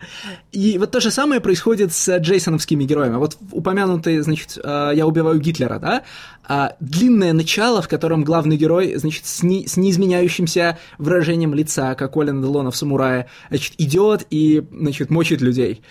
Страницу мочит, пять мочит, десять мочит, да? И ты понимаешь, что это, ну, вторник, но в смысле ничего не происходит, а потом начинают происходить события, и выражение, его, и выражение лица, значит, нашего героя-пса, да, начинает меняться, и ты понимаешь, что до этого было... Вот и ты из-за этого выражения лица и того, как ты ему м- сопереживаешь, да, ты чувствуешь рутину на первых страницах и события на последующих. Хотя, казалось бы, какая рутина там? десять, десять, десять людям мозги вышибли. Да? Это, ну, в, в некоторых других издательствах это называется хороший насыщенный комикс. Блин, ну тут какая-то, видимо, есть скандинавская холодность, что ли, такая, присущая вот им. Когда смотришь иногда какие-нибудь шведские, опять же, видавские фильмы, в которых происходят абсолютно безумные вещи, но у актеров тоже лица особо не меняются, или какой там...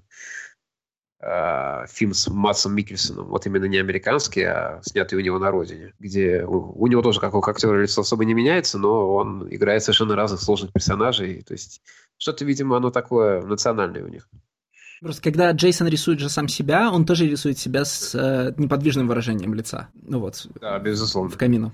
Ну, это стиль, ну, то есть он не будет ради этого как-то да, серьезно да. выступать. Да, это тоже интересно, мы до этого еще дойдем, когда будем обсуждать он камину. Ну, надо как-то... Let's move on. Да, давайте как-то от кота перейдем к Ready Player One здорового человека, в смысле к сборнику If You Steal, который весь построен на том, что на Джейсона повлияло, какие у него есть любимые фильмы, пластинки и книжки, и, значит, какие... какие мысли или шутки вызывают эти любимые фильмы и книжки у него. Это сборник, в котором равноправно существует, значит, короткая шутка, построенная на каламбуре «В ожидании Бордо», да, значит, любовное письмо Джейсона этим самым мексиканс... дешевым мексиканским боевикам, которые он смотрел в детстве, и превращение трек-листа любимой... любимого, значит, как это сказать, автора-исполнителя в набор обложек от хоррор-комиксов пятидесятых. Вот... Никакого, центр... никакого центрального нарратива, никакого, что ли, э... цельного посыла сборника, да, просто большой набор вещей, которые ему нравятся, и которые в нем откликаются, и которые он транслирует тебе. А вопрос, у меня вот, ты сейчас начал говорить про какую-то центральную идею, и я, ну, я в принципе знаю ответ, но мне интересно ваше мнение. Название If You Steal, оно э, отсылает к тому, о чем он дальше рассказывает. То есть это как, если, если ты крадешь чужие идеи, то, ну, you better do it like this. Да, то есть, да, вот мне так и показалось, что он говорит, если уж крадешь, то делай с ними вот это, да. Просто в действительности э, это просто название одной истории, и в оригинале комикс называется по истории Фриды Кало, но для англоязычного э, читателя он просто поменял название, он выбрал другую историю как центровую. Ну, то есть, возможно, опять это, знаешь, такое интуитивное движение, вот он почувствовал, да, вот он... Вот, вот, вот так вот сделал. Хотя тоже, знаешь, это же история If You Steal, она во многом тоже, ну, на втором уровне про это. Ну да, воровать так миллион, ну, в общем. Поэтому вот здесь он, раз уж ворует, то он ворует у Магритта, у, у Ван Моррисона, у Чета Бейкера. Ну, то есть, прям ворует миллион сразу. Еще один важный момент, который нужно, вот прежде чем мы, допустим, там будем обсуждать какие-то конкретные истории, это э, первая работа Джейсона, которая э, была выпущена уже после смерти Кима Томпсона. Для там, читателей, которые, может быть, не знают, Ким Томпсон — это там, один из крестных отцов Fantagraphics. Это человек, который был у его истоков. Это человек, который, в общем, привел очень много важных людей в, в издательство и открыл их миру, в том числе Джейсона. Ну, как миру, да, американскому рынку, назовем так. И Джейсон был вот одним из главных э, людей, которых вот он, скажем так, раскрыл и представил американскому рынку, и он лично, самолично его всегда переводил. Вот все истории до этой, э, это были истории, переведенные Кимом Томпсоном. Э, ну, собственно, там, перед тем, как вышла эта книга, он там умер из-за рака, да, по-моему? Простите, кажется, кажется, да. По-моему, из-за рака. Вот, и, соответственно, начиная с этой книги, Джейсон уже сам себя переводит. Он отдельно подчеркивал, что в данном случае перевод он не отдал там, какому-то другому редактору Fantagraphics, который там, с ним контактирует и издает его книжки. Нет. С этой работы он занимается самостоятельно переводом и локализацией своих комиксов. Так, ну с чего мы начнем это обсуждать? Ну, в целом, я вот, о чем говорит Леша, да, то есть вот в этой работе вот больше всего проявляется, насколько Джейсону зачастую интересно работать именно с жанрами. Что там за персонаж, да, как, какое развитие с ними произойдет, какое там может быть развитие, ну, за условно шесть страниц. А вот каким образом он этот жанр вывернет, это ему, ну, намного прикольнее. Особенно вот это проявляется с... истории с Moon Dance, где он, ну, как уже сказал Леша, берет название треков из альбома Moon Dance Ван Моррисона и представляет их в виде хорроровских обложек, ну, там, условных исишных комиксов. Ну, исишно — это больше sci-fi, но, в общем, да, хорроровских обложек пятидесятых годов. Это как вот можно взять такую вот, опять-таки, несмешиваемую штуку, смешать ее с другой несмешиваемой штукой, и чтобы получилось достаточно прикольная идея. Мне кажется, тут э, твое увлечение отдельными историями э, сильно коррелирует с, э, как это сказать, с исходным материалом, да? Э, мне трудно, значит, од... мне кажется, что мне больше всего понравилось в чистом виде, э, значит, история, как бишь называется, Лорена Веласкес, по-моему. Ну, история про Лухадора, который побеждает... Рестлера. Раз... Да, э, ну, в самостоятельном ключе, да, я вдруг... Ну, мне вообще очень нравится смотреть на то, как Джейсон рисует... Внезапно нравится смотреть на то, как Джейсон рисует боевые сцены, потому что в них есть что-то совершенно уникальное для меня. Но, в, значит, в пересчете на чистый восторг, конечно, больше всего восторга вызывает «Ночь охотника», просто потому что, ну, ты сразу все это узнаешь, и ты говоришь, да, да, это иде... ну, то есть это идеальный поворот на эту идею, это блестящая мысль, почему она пришла только Джейсону и только сейчас, да? И от этого, ну, история на одном уровне мрачная, на другом уровне, безусловно, комичная, сразу начинает, значит, обрастать фрактальными деревьями твоего восторга. У меня к Лорену Веласкесу большие претензии, потому что очень мало настоящих каких-то крутых рестлинговых приемов, которые знают настоящие лучидоры. Ну, в принципе, ладно, дерется и дерется. А он, на самом деле, не применял, прости господи, приемов в кино. В смысле, у него же партнеры были... А, короче, суть в чем? А, я не знаю, почему он в комиксе зеленый.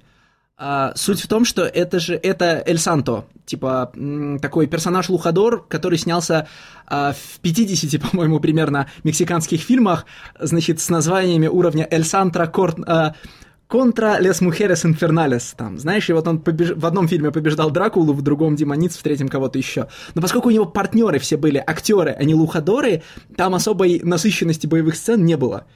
Ну, типа, не, то, не тот бюджет, люди неподготовленные, поэтому, в общем, то, как он дерется, довольно близко к тексту. А, сука, ладно. А, а Лорен Веласкес, собственно, это актриса, которая часто появляется, ну, во многих этих фильмах играла вот роль Damsel in Distress, которую главный герой спасал, да, попутно сражаясь то с Дракулой, то с э, Франкенштейном, и потом подумал, да зачем я буду это рассказывать, пусть он сражается с ними всеми. И в этом плане этот комикс очень похож на миньоловский House of the Dead, который тоже происходит в Мексике, э, но House of the Dead не сильно инспирирован, да, лучедоровскими фильмами, именно инспирирован там Hellboy in Mexico, а House of the Dead это как сиквел, он инспирирован юниверсаловскими фильмами. То есть идея та же самая. То есть он берет какой-то вот жанр, да, или поджанр отдельный, и своими э, визуальными, да, какими-то нарративными средствами он ее рассказывает, да, вот инкапсулирует весь жанр в одном месте, и очень клево это все раскладывает. Ну и это, блин, это не мой комикс, он, он шикарный. Окей. Okay. Тут я вынужден признаться, что я не успел изучить вопрос, как бы про, прочитать про саму книгу. Откуда она взялась, почему она именно такая. Ну, какие-то вещи я считал, какие-то не считал. Да, да, интересно. Вот то, что те, те вещи, которые ты не считал, они для тебя остались пустыми? Или тебе просто понравилось, что, ну, потому что он клево рассказал ее? Нет, для меня абсолютно ничего пустым не осталось. Для меня это как раз э, чуть ли не любимый, э, ну не любимый, наверное, все равно есть более любимый, но один из любимых комиксов Джейсона, потому что в этой книге есть все абсолютно. Есть эксперименты с э, его сторителлингом, например, в истории If You Steal, которая рассказана очень нелинейно, но при этом абсолютно понятно. Есть э, полностью какие-то просто тупая шутка в виде комикса про Бордо. Есть э, убийственная история Нафин про несчастную бабушку. Есть, в принципе... Здесь, здесь есть все, короче. Истории всех жанров, и Джейсон делает абсолютно все, что ему нравится. Э, но не кажется, что он просто тратит твое время на свое веселье. Он просто делает совершенно разные вещи, они как-то складываются в, в один такой большой body of work. То есть, ну, естественно, такую книгу не посоветуешь человеку, которого хочешь познакомить с творчеством Джейсона. Но для человека, который давно с ним знаком, а, и которому, возможно, в какой-то момент начинает казаться, что ты, в принципе, знаешь, что он из себя представляет как автор, эта книга как раз может стать хорошим сюрпризом, потому что в ней он делает какие-то вещи, которые не делал раньше никогда. Мне кажется, что он наоборот, вот эта книга работает как прекрасный пробник. Потому что здесь вот он действительно, это такой шоу-кейс, да, то есть вот мы там в предыдущих выпусках неоднократно рассказывали, что какую-то работу можно показывать, вот посмотрите, здесь показано все, что я умею, или большая часть того, что я умею, чем я могу вас удивить. И в этом плане If You Steal, это действительно вот за счет своей вариативности, э, за счет, ну, абсолютно дикой разножанровости, разных посылов, там, разных инспираций, он показывает вот, Вот, вот я такое умею, и такое умею, я еще такое умею. Если тебе вот это не понравилось, то вот я еще вот это умею, а, а вот вот это оцени. Я хотел сначала, кстати, ответить на вопрос, есть ли что-то, что я не считал и что прошло мимо меня. И вот да, я, поскольку э, не, не знаток Вана Моррисона, э, значит, я сначала эту историю из обложек я прочитал, ну, я, как это, сначала не понял, о чем она, э, в смысле... Ну, я увидел шесть обложек, я из них ничего особенного не извлек. Потом я попытался их образовать в цельный нарратив. Там с определенным усилием ты начинаешь видеть э, рассказанную разными хоррор-обложками историю про, значит, историю про то, как... Э, м- Историю про то, как герой завязал отношения с героиней, а потом она от него ушла. И вот он ее, значит, и вот он на, значит, на шестой обложке на карачках ползет за ней и просит ее вернуться.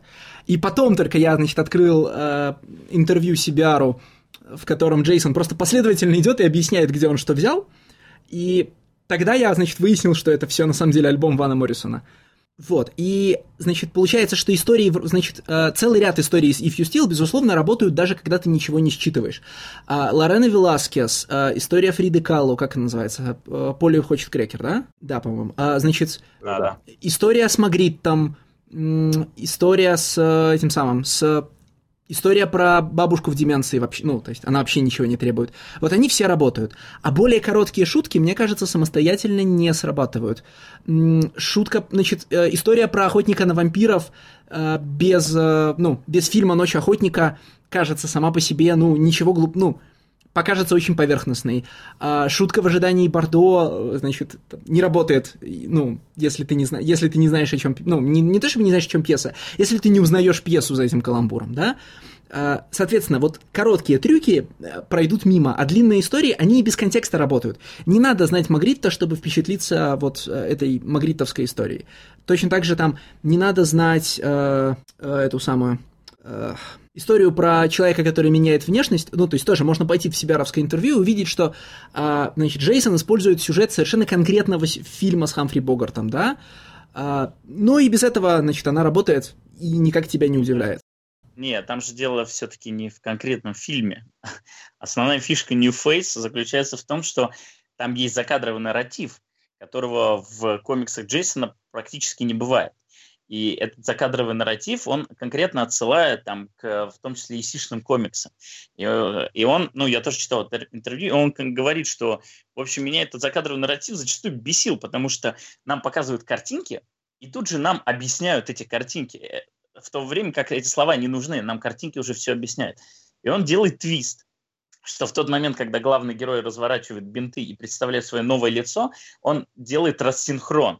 И у него текст начинает рассказывать другую историю, а не ту, которую нам показывают. И, и это, ну, это просто изумительно абсолютно, потому что ты сначала кажется, что ты что-то упустил, возможно, ты не так, ты перечитываешь и понимаешь, что, ну да, история просто разошлась, произошел перекресток, и все, она пошла в другую сторону. Она еще и в комбинации, кстати, хорошо сработала для меня вот к сегодняшнему подкасту, потому что в, ну, в «Потерянном коте» главный герой, он как Хамфри Богарт, о чем часто говорится, да, и он на него даже якобы похож внешне. А вот м- фильм, на который Джейсон ссылается в интервью, который лег в основу этой истории, он про персонажа, который меняет внешность и становится, и получает внешность Хамфри Богарта. В смысле, мы до того, как он переживает операцию, его лица в кадре не видим, а потом, когда он снимает бинты, там оказывается лицо Хамфри Богарта, и дальше сюжет уже не про это. Ну, то есть, э, это получается в некоторой степени такой, знаешь, сквозной персонаж. Вот, значит, история про, про то, каково быть Хамфри Богартом или в него превращаться. Ну, я соглашусь, на самом деле, что, да, действительно, Moon Dance я никак не понял, кроме того, что это просто серия обложек. Я просто думаю, ну вот, здесь есть какая-то пародия на... фильм про огромных монстров, значит, есть пародия просто на обложке каких-то старых хоррор-комиксов. А в, в этом контексте хочется спросить, а как вы поняли, чем инспирирована вообще история Ask Not, про то, как, извините, рептилоиды убивают Кеннеди? Это же лучшая история, потому что она инспирирована вообще всему феномену конспирологических теорий. И в данном случае он просто... раскрывает это через одну из самых главных, да, мистерий двадцатого века, то есть конспирология, охватившая, ну, убийство Джей Эф Кей. Вот, и он просто запихивает все возможные версии в одно место. И если сначала, э, ну, тебе кажется, да, вот как начинается история, там, одного в, там, в древние времена в Стоунхендже стукнуло, и он увидел э, Кеннеди, это очень смешной момент. Потом вдруг Нострадамус увидел. И в тот момент, когда Нострадамус записал, я думал, что это будет история про вот этот парадокс, да, что Нострадамус сам в итоге породил убийство Джей Эф Кей, потому что он записал это, это будет передаваться по поколениям, в конечном итоге дойдет до там, нужных рук, его убьют, и будет такая закольцованность. Вот. Но потом в какой-то момент начинают набрасываться вообще все вообще любые возможные версии того, что произошло, и про кучу двойников, и с Мерлин Монро, и рептилоиды, и все. Ну, как бы в этом комиксе нет правды, ну, кроме того, что в конечном итоге Джей Эф Кей выживает, и его не убивают, и он доживает до наших дней. Вот я как раз пытался уследить за этим сюжетом про послание, которое перетекало из поколения в поколение, до, до Линкольна дошло, но в итоге... А там, там после третьей страницы уже... То есть там, знаешь, понимаешь, нам это показывают как... Вот, смотрите, пошла теория такая, очень клевая. Вот, конечно, ты думаешь, ну вот сейчас это будет его такой спин на всю эту конспирологию. А потом там с третьей или с четвертой страницы начинают вваливаться просто кучу-кучу разных линий. Еще это обязательно с хронологией, с датами, с местом, где это происходит. И ты в какой-то момент просто перестаешь следить, потому что ну, это невозможно. У тебя на одной странице одновременно развиваются четыре разных версии, и каждая из них что-то как-то там куда-то выливается. Ну, за этим просто прикольно следить. Конечная фишка — это вот дикость всех этих конспирологических вещей. И вот он, он же рассказывает, что это final spin on джей эф кей conspirology. То есть, все, я закрыл этот вопрос. И он референсит вот. Абсолютно все. То есть, а, значит... А, тут я выступлю как конспирологический задрот, да, это, это буквально коллекция абсолютно всех версий, всех ключевых персонажей, всех ключ, ключевых реплик, да, это такой...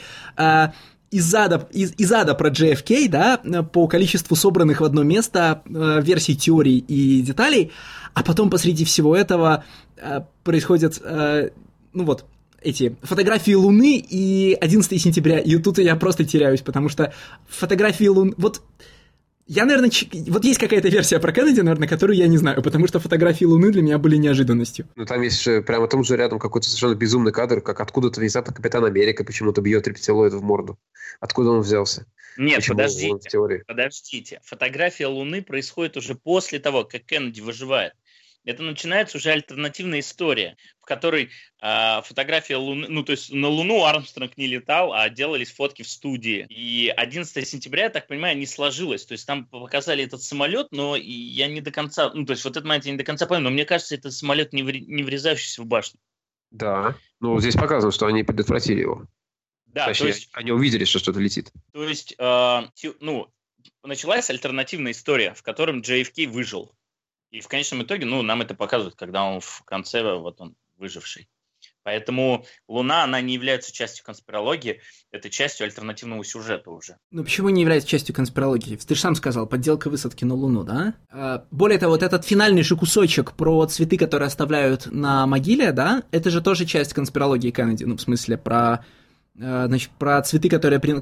кто-то приносит. Ну, есть, типа, известный миф про... Про... про то, что кто-то приносит на могилу Монро цветы каждый год в одно и то же время. Ну, есть, мало ли, как бы сумасшедших на свете, но мозг конспиролога в этот момент, понятно, загорается. Я не в том плане, что это вообще не конспирология, потому что понятно, что есть конспирология про то, как делались эти снимки на Луне, а в том плане, что она конкретно, ну, не касается...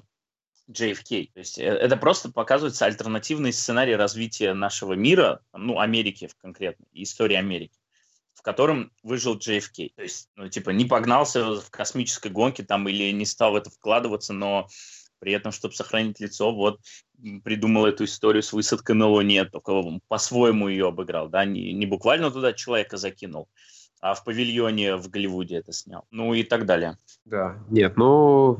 Нет, в целом-то я понял про конспирологию. Это здесь, это понятно, это на поверхности. Просто я думал, что есть какая-то конкретная пародия, что он что-то пародирует. Ну, ясно, да, это все теории одновременно. Получается, что это примерно та же история, что Лорена Веласкес, только про другой жанр, да? Там мы перебираем э, чудовищ, с которыми можно драться, а здесь мы перебираем элементы конспирологической теории, с которыми можно играть. Ну да, это вот реально final spin. Ну, то есть после этого тебе уже нечего добавить. То есть тема закрыта, условно говоря, thread. Да. Вот в плане э, проницаемых историй э, и насколько они работают отдельно. Мне кажется, очень яркий пример – это история, которую мы вообще не обсуждали, это The Thrill is Gone, которая, в принципе, э, работает сама по себе, без понимания того, о чем, ну, или о ком она в данном случае. То есть я, когда ее читал, я понятия не имел, что речь идет о каком-то там джазовом исполнителе. Ну, то есть ты видишь в конце, да, он берет, там, что он берет, там, саксофон? Тромбон. тромбон. А, тром, тромбон он берет. И, в общем, вот так он возвращает, да, краски в свою жизнь. Когда вспоминаешь, что как было клево раньше, когда он, э, ну, в общем, в свою бурную молодость, не будем говорить, чем он занимался. Вот, и в этот момент он, это становится для него инспирацией, он берет тромбон, и вот у него жизнь начинается новая, яркая. А потом ты читаешь, и оказывается, что это про какого-то конкретного исполнителя. Ну, Стас, ну не какого-то. В смысле, э, мы, конечно, несколько от этого всего далеки. Хорошо. Но вообще, нет, просто если я прав... Ну, я сейчас не хочу выдавать свой опыт за всеобщий, но кажется, э, The Thrill is Gone, песня, собственно, ну, композиция Чета Бейкера, она такая, это такой супер попсовый стандарт. В смысле, на всяких дисках типа сорок романтических мелодий есть какой-нибудь слащавый кавер этой песни.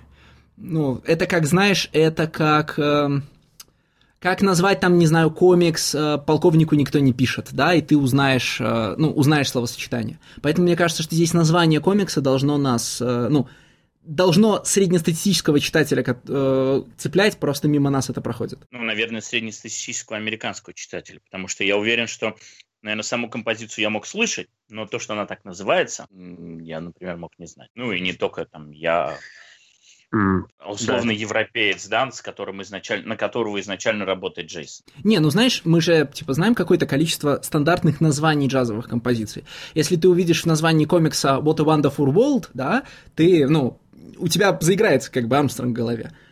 И я так понимаю, что там, э, ну, в случае с Четом Бейкером примерно та же история. Просто, ну, это находится за пределами нашей эрудиции, но достаточно близко к пределам базовой. Окей. Но при этом название истории про огромного монстра Карма Камелеон, на мой взгляд, не имеет никакого отношения к песне. Да, например, вот, да, вот отличный, кстати, пример узнаваемого названия, да. Я сейчас специально текст перечитал песни, и нет, это не...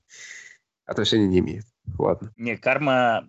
Карма Хамелеон — это вообще безупречный комик, он прекрасно, он работает в принципе сам по себе, он очень смешной, вот, но и он, конечно, работает на втором уровне, где он конкретно рассказывает, что это пародия на хоррор-фильмы пятидесятых, ну, хоррор-фильмы, где главные злодеи — это какие-то там гигантские пауки э, или гигантские э, там скорпионы, то есть это не хоррор-фильмы, где представляется классический бестиарий, вот, и, соответственно, здесь все, все вот эти хрестоматийные роли, да, там главный герой, который обычный доктор, но представляется вроде экшен-героя.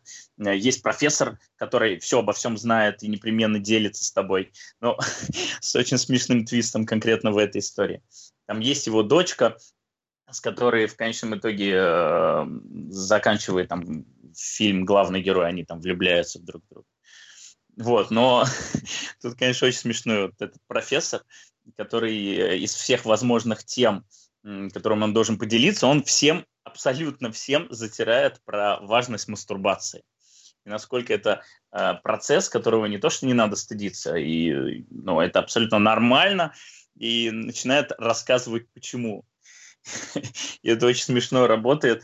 Первый раз, когда ну, он затирает, и ты думаешь, что если ты изначально не обращаешь внимания, что у него есть морщины, а у его спутницы их нету, тебе кажется, что он просто присел на уши там, к своей жене. Потом выясняется, что это его дочка, которую он рассказывает. В следующий раз он не повторяет эту тему, то есть нам всю эту тираду не рассказывают, но это очень классно обрывается тем, что шериф, расследующий это преступление, он его обрывает словами: «Это все клево, но я давно женат и вообще этими делами не занимаюсь». И ты понимаешь, что вот вся эта сцена, она была только что повторена, ну, повторена между, между кадрами, да, вот. И, и особенно мне понравилось, ну, я думаю, что это не закладывалось, но просто это очень смешно легло. А, он же говорит там про миф, да, про ослепнуть, а, про то, что ты можешь ослепнуть, и, как это, common misconception. Но при всем при этом герои до финальной развязки во всей этой истории слепы. То есть там этот огромный хамелеон, который, в общем-то, ну, скрывается за счет того, что он мимикрирует под бэкграунд, uh, но он постоянно рядом, и каждый раз они его не видят. Ну, не видят, потому что то кто-то отвлекся, кто-то закрыл глаза, потому что у тебя там э, тушь потекла, э, или там лайнер отошел, вот. Но это просто очень забавно ложится на эту тему, что они там все слепые. Я, когда читал эту историю первый раз, от меня м- вот это... намеренная пародия на фильмы, не на нарративы, а на фильмы пятидесятых, она сначала ускользнула и долго до меня доходила. То есть у Джейсона же полно историй, в которых, ну, как бы... В смысле, история Карма Хамелеон, она же совершенно джейсоновская, да? Ты ждешь в ней совсем других твистов. Ты ждешь, что разговор пойдет про... Ну, конечно, хамелеон и, конечно, детектив, но ты ждешь, что разговор пройдет, про, пойдет опять про, значит, ну, про любовь, тоску, одиночество, изоляцию, про те темы, значит, за которыми ты к Джейсону и приходишь каждый раз. И ты начинаешь замечать странные вещи, где герои говорят друг другу: «Надо разделиться, да, надо разделиться». Герой идет в бар и заказывает э, молочный коктейль. И ты начинаешь тормозить и спрашивать, что происходит, почему. Ну вот я помню, что я затормозил на молочном коктейле и, значит, начал осмыслять все сначала, и у меня начала складываться картинка. Э, Ну, значит, про то, что все шутки здесь происходят не из конвенций жанра, с которыми играет, Джей, э, с, и, играет Джейсон, а буквально конвенций фильмов, которые нам показывают. Обязательно в этом фильме будет э, нарезка, в которой ученый что-то объясняет с помощью кинопроектора, да, она во всех таких фильмах есть. Поэтому герои говорят, ну, давай показывай проектор. А почему он заказывает милкшейк? А потому что это кино времен э, цензурного кода этого, ну, продакшн-кода, и положительные герои не могли пить в кадре, да, э, значит... Поэтому он, поэтому он пьет милкшейк, он не может заказать алкоголь, ну и так далее. А потом ты добираешься до интервью, выясняешь, что Джейсон говорит, говорит конкретно о фильмах, значит, с большими муравьями, жуками и... Ну, короче, о фильмах, где, злод... где чудовища снимали не с помощью куклы, а с помощью, ну, макросъемки насекомых и комбинированной съемки потом с актерами. И ты понимаешь, про что повторяющаяся шутка, а зачем вы его увеличили, а нет, он так, ну, персонажи по очереди, это я для слушателей, по очереди видят слепок огромной ступни э, хамелеона и спрашивают друг друга, ну, это хамелеон, а зачем вы его увеличили? А мы его не увеличивали, отвечает шериф, он такой и был. А, ну, понятно. И эта фраза повторяется раза три, потому что они его не увеличивали. В общем... Э, Чудесно. То есть это шутка, которая до меня доходила за, за три приема, но все три раза меня порадовала. А расскажите, он с, с ума же сошел, почему? Тоже потому, что в конце всех этих фильмов э, профессор сходит с ума? Ну, в конце mm. дочка приходит и говорит, папа, вот мы решили э, пожениться. И, типа, папа, все, с тобой все нормально? И на следующей панели его кладут в дурку. Не, ну, в, в фильмах про гигантских муравьев профессор обычно с ума не сходит, но шутка сама по себе же прекрасная, да? Папа долго грузит дочку про, значит, про то, что анонизм – это нормально, а как, значит, когда дочка выходит замуж, он прямо на месте трогается умом. Это прекрасная визуальная шутка. Ну, да. Здесь, возможно, еще такого за этим не стоит. Я вот как раз в этой истории э, я увидел вещь, которую я редко увидел у Джейсона, мне кажется, возможно, я не видел никогда. То есть вот он обычно рисует своих персонажей, фаны, а тут внезапно, блин, гигантский хамелеон. И вот еще в истории If You Steal самой я впервые увидел у него, ну, как оказалось, не впервые, но здесь очень сильно выбивался кадр, когда крупным планом показывают, как герой смотрит время на руках. Она показывает прямо крупным планом руки. Прямо такие человеческие руки. Такое я у него редко когда видел. А потом вспомнил, что у него такое тоже раньше было. Был кадр, где только рука. Ну, такие вещи прямо сильно так выбиваются из общего визуального ряда, когда они встречаются.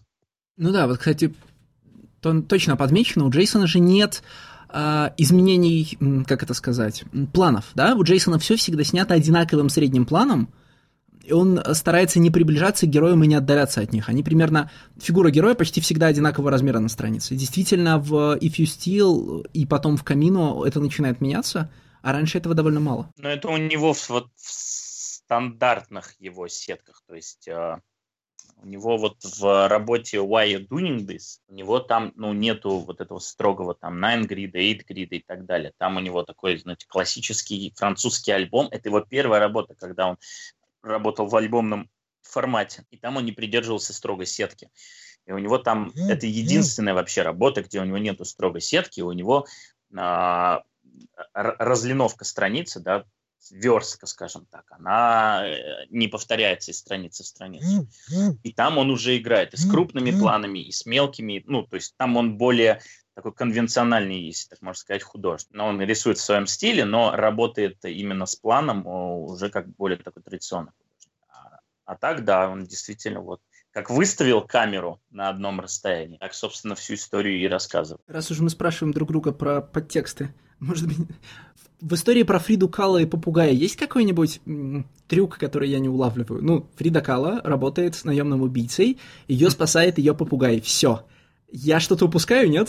Даже не знаю. Но, по крайней мере, это реально очень забавная штука, то, что нам полкомикса показывают, как она его учит говорить. Поле вонса крекер, поле вонса крекер. И потом это срабатывает внезапно. То есть ты, наконец, понимаешь, зачем вообще это было нужно. Оно как-то ниоткуда берется. А это реально гэг, ведь комикс не мой. Там есть только одна фраза, которая, в общем, легла в название. Она учит своего попугая говорить. И это единственные слова, которые говорят персонажи во всем комиксе. И ну, почему именно такая... это Фрида Кало? Да не почему. Да-да, why not? Реально, why not просто? Да, вот я боюсь, что я в том самом интервью, на которое мы сейчас со Стасом все время ссылаемся, там тоже написано, ну, я подумал, во-первых, что будет очень прикольно в моем стиле, говорит Джейсон, нарисовать Фриду Кало, что вы ее узнаете просто за счет моноброви и веночка, да? А все остальное будет просто вот мой типичный персонаж. А потом говорит, а, ну, мне понравилась идея нарисовать, значит, Фриду Кало наемным убийцей, и все. Ну да. Вот вы, на самом деле, когда вы начали обсуждать, что да, комикс про Фриду Кало, я что-то задумался. Блин, там был комикс про Фриду Кало, что-то я забыл. Потом посмотрел, а, ну да, это же этот комикс. Он как-то не запоминается как комикс про Фриду Кало. Он запоминается именно как комикс вот про этот гэг с попугаем. Ну, ты знаешь, после этой, после Left Bank Гэнга ты уже ко всему готов. Ну, то есть ты видишь, ты пытаешься в персонажах что-то разглядеть. И когда видишь это сочетание, ну, понятно, сам по себе веночек не работает, но сочетание из веночка и моноброви, особенно когда не так давно у тебя, значит, в анамнезе был комикс про Хемингуэя и Фицджеральда, ты уже начинаешь реагировать. Да. Я хотел бы, да, прежде чем мы сейчас перебежим к последней работе Онты Камины, я вот все-таки хотел бы сказать, что Nothing, как заключительная работа, она, она, она потрясающая, но она все-таки, как мне кажется, очень сильно выбивается из вот всего того, что рассказывается в этом сборнике. Она, во-первых, очень тяжелая, в том плане, что ну, тут никаких шуток, да, тут, тут визуально показывается старческая деменция. И, и за счет того, что до этого тебе там десять историй рассказывали анекдоты на разные жанровые темы, ты внезапно чувствуешь, что у тебя земля из-под ног ушла, потому что это, это совсем другое, да, то есть такой внезапный апперкот, которого не ждешь. И с одной стороны, это прикольно, такой эмоциональный удар, но с другой, все-таки он, ну, мне кажется, это странный, э, странный способ закончить именно такой вот все-таки тематический сборник. Mm, но в то же время открывающий комикс э, If You Steal, он тоже не смешной. Он тоже такой довольно тяжелый и серьезный. Но он, тебя хотя, бы, но он тебя хотя бы отвлекает от, вот этими отсылочками на Магритта, да? А финал тебя не, не отвлекает вообще ничем. Да. Ну там тоже, да, в первом комиксе есть эта тема ментальных заболеваний, но она как бы так... Она, она не подается как серьезное вот такое, значит, тяжеловесное. И вот, ну вот так бывает, да? Это просто такая очень прикольная, запутанная история, рассказанная в рассинхроне. А, а здесь все в лоб. И, и, и вот, ну, так сильно. При этом Джейсон, что интересно, это не то, что, да, внезапно, там, ну, не дай бог, ну, кто-то там из близких у него, он, он это увидел, и вот он выплеснул, да, там эти десять страниц. Нет, он в открытую говорит, что никогда не сталкивался со старческой деменцией, но у него просто вот родился вот этот образ э, вот, вот этого вот... стервятника, да, который закрывает глаза близкого человека, и ты не можешь уже сказать, кто это. И вот он через этот образ, у него рождается эта история, которая, она хороша, но просто вопрос уместности ее именно вот в этом сборнике, да, как завершающий. Даже, даже не просто как завершающий, насколько она вообще уместна здесь, и тем более, насколько она уместна здесь как завершающий такой штрих. Ну, она, наверное, она вписывается в том плане, что действительно она рождена из идеи: о, я, кажется, придумал, что вот, вот так вот можно изобразить вот эту штуку. Вот такой вот э, гиммик такой визуальный я придумал. Когда он его начинает воплощать, он понимает, что, ну, конкретно в этой истории, наверное, лучше э, обойтись без юмора. Потому что как-то оно как более к этому уважительно относится, потому что это какая-то очень серьезная проблема, не хочется никого обидеть. И поэтому оно вот так получается. Но, наверное, действительно, оно немножко смотрится... Оно в плане, в плане задумки, а, как то, из чего рождались все эти мини-комиксы, оно, наверное, как бы на одной волне. Но воплощение, оно уходит немножко в другую сторону. Пожалуй, да. Но в то же время, это, наверное, привычно, тоже такая вещь для Джейсона, заканчивать свои истории на такой минорной ноте. То есть весело, весело, весело, весело, но как бы и серьезно потом тоже надо задуматься. А, то есть ты рассматриваешь весь этот сборник как его такое стандартное произведение, где нам разные гэги, шутки, шутки, шутки, а в конце тебе бьют обухом по голове, и ты закрываешь книжку, тебе что-то грустно. Знаешь, если, да, если от него так отойти на расстояние, посмотреть структурно, то, возможно, можно найти какую-то прогрессию, как, которая встречается просто в его граф-романах.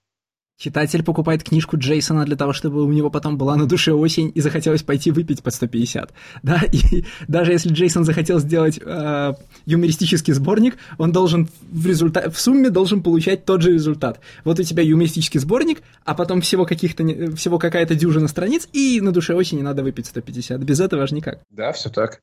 И снова у тебя такой же взгляд, как у этих персонажей, которые смотрят куда-то в пустоту. Блин, и отсутствие зрачков становится в истории про деменцию а, а еще, этот... еще хуже. А в этот раз там не просто отсутствие, там последние кадры, отсутствие всего. То есть, ну, там буквально да. nothing. Да, то есть, у тебя даже нету э, персонажа, смотрящего в пустоту. Ты сам смотришь в пустоту. И... Да. Я... Кстати, да, и эта история же, помимо прочего, тогда бы не помещалась во многие другие книжки Джейсона, потому что он часто издается в черно-белом формате, да, эта история в черно-белом формате не работает. Ей нужны цветные фоны для того, чтобы, в кон... ну, для того, чтобы работал финал. Не, у него... Нет, подожди, вот все... У него вот Low Moon, э, это еще до э, Атоса в Америке, у него появляется вот этот вот жанр антологии, да, где он рассказывает за антологию шесть, пять историй. Они все цветные у него зачастую. И черно-белые, это он, ну, то есть это он отдельно выделяет. У него нет такого, что черно-белый и цветной, да, то есть у него мелкие истории зачастую цветные, а, ну, это вот современные, скажем так. А более такие крупные вещи, они черно-белые. И, кстати, это момент, который я хотел сказать, но забыл.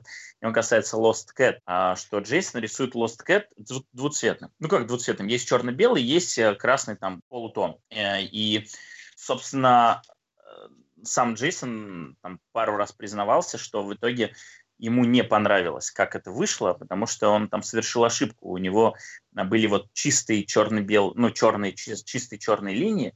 И вот этот вот красный полутон, он его не отдельно накладывал, там условно на... Ну, то есть он отсканировал страницу, потом отдельно наложил, и у него получился как отдельный слой. Нет, он прям поверх страницы это накладывал.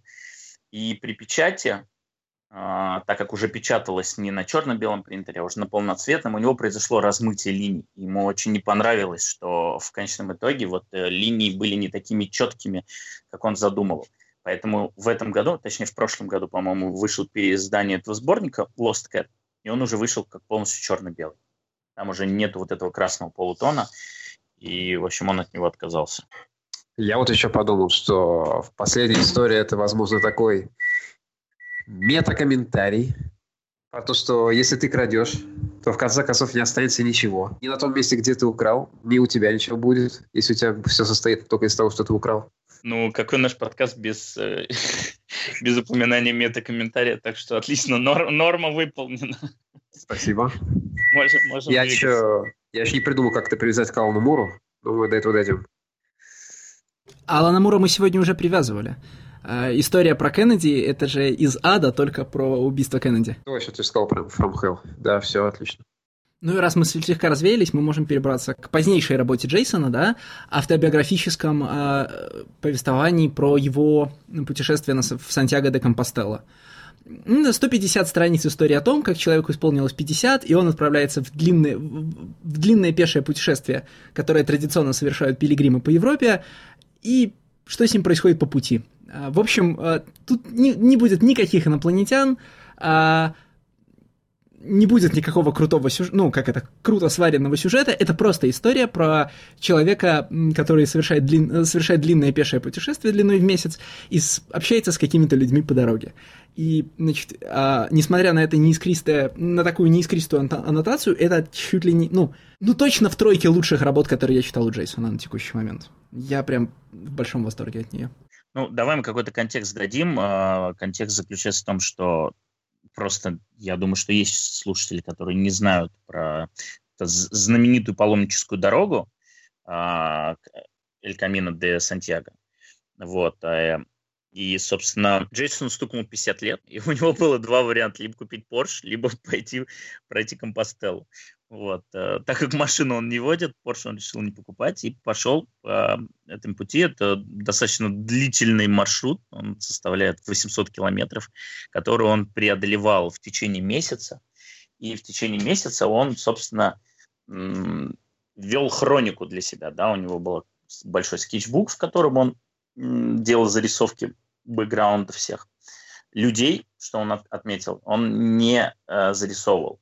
Ну, потому что, во-первых, они у него как животные все равно выглядят, но, но он даже в виде животных их не запечатлял. Он именно использовал его, чтобы правильно показать архитектуру там, и так далее. И плюс у него был отдельный ноутбук. И он там рассказал, что он полтора, ну, полторы записные книжки исписал как раз вот какими-то вот этими заметки, анекдоты, э, все, что он видит. Ну, все, все то, что в конечном итоге было переработано и легло в основу вот этого вот комикса. Здесь я как раз тут заметил то, чего тоже... Одна такая редкая вещь. То у тебя хамелеоны, то крупный план рук, а в этом комиксе очень...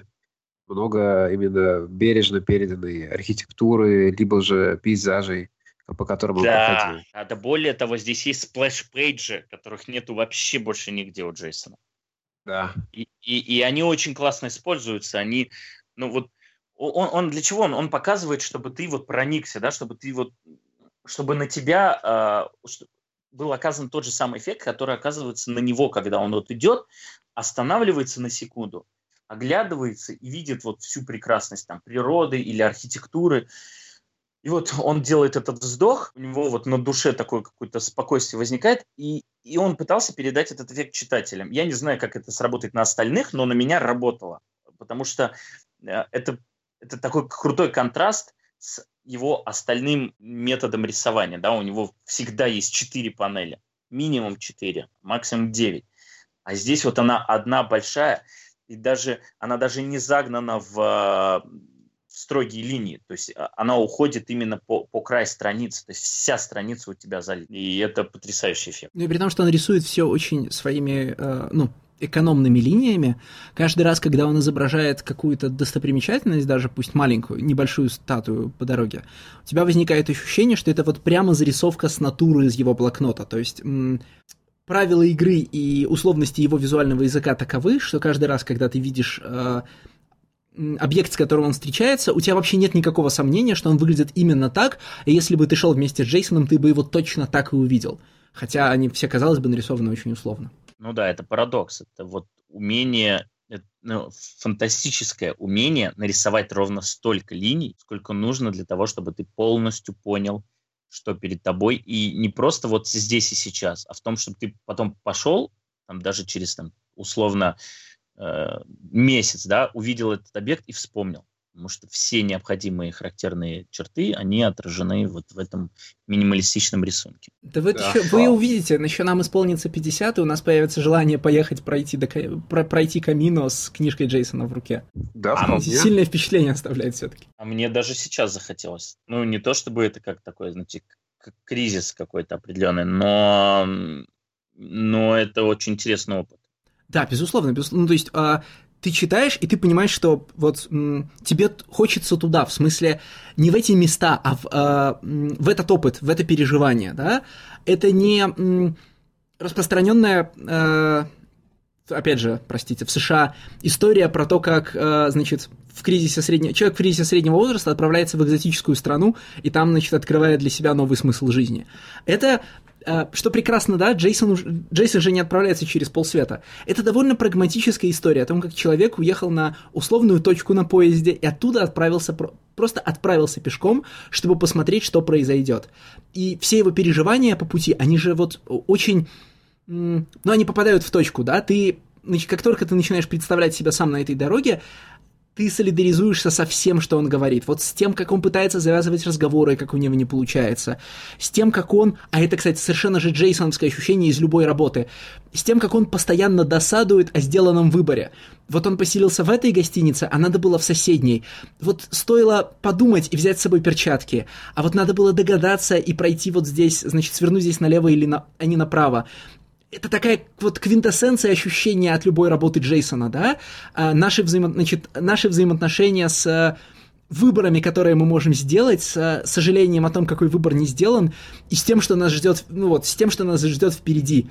А, когда любая там брошенная, значит, брошенная банка от газировки на дороге вызывает у тебя мысль о том, Как, много, ну, как многое д- добавилось бы в жизни, если бы существовала специальная пилигримская полиция, которая, значит, развоплощает людей за то, что они мусорят по дороге. Ну, при этом я не могу не отметить важный момент, что м- это действительно первый раз, когда по-настоящему Джейсон погружает не через какие-то образы, да, через какие-то истории, жанры, когда он просто приходит и погружает читателя в свою голову. Но тут такое двоякое ощущение, да, с одной стороны он тебя погружает в свою голову, но с другой стороны он очень отчетливо тебя держит на дистанции. И точно так же, как он держит на дистанции всех людей, то есть вот его вот это вот одиночество, да, изолированность, его какое-то, ну, я не буду говорить там социофобия, да, конечно, но вот эта вот сложность, да, установления контакта, оно проходит нитью через всю эту работу, и оно в том числе отражается на читателе, потому что, ну вот ты начинаешь эту историю, что ты знаешь о Джейсоне?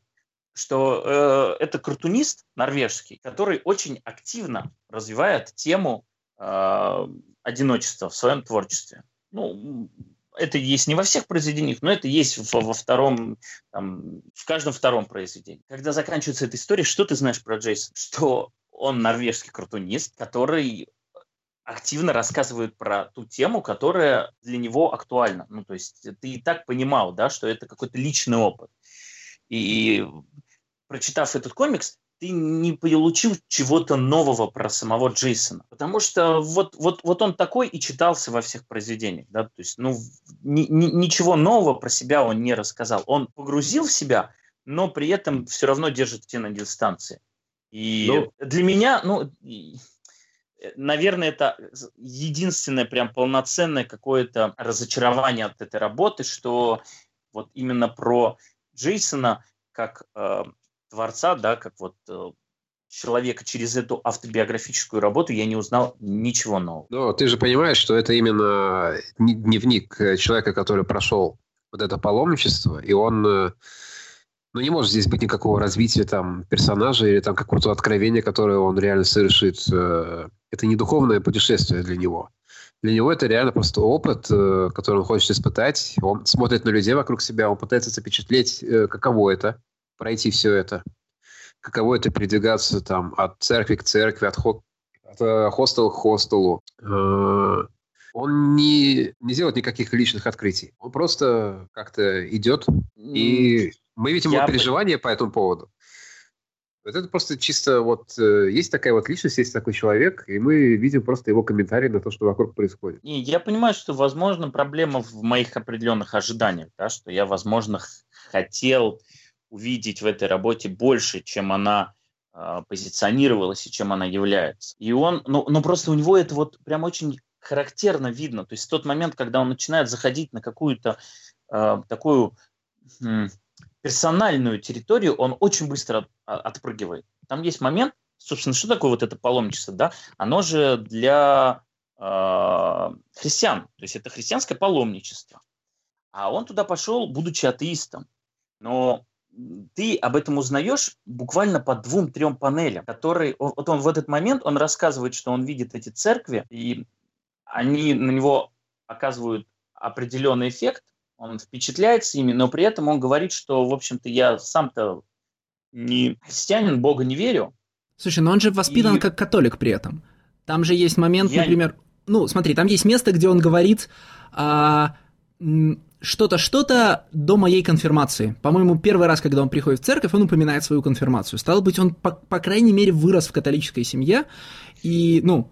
Как бы конфирмация происходит довольно поздно в жизни, э, по, уже после подросткового бунта. Стало быть, э, ну, воспитан он как католик. Не могу, я настолько не посвящен и не знаю, когда происходит конфирмация, но даже если это происходит так, то это вот момент. То есть, допустим, нам говорится о том, что он стал католиком уже после подросткового возраста, но сейчас он человек, который в Бога не верит. И сейчас он пришел сюда не как паломник, он сейчас пришел сюда как человек, который просто пришел на хайкинг, да, он просто пришел пройти этот путь.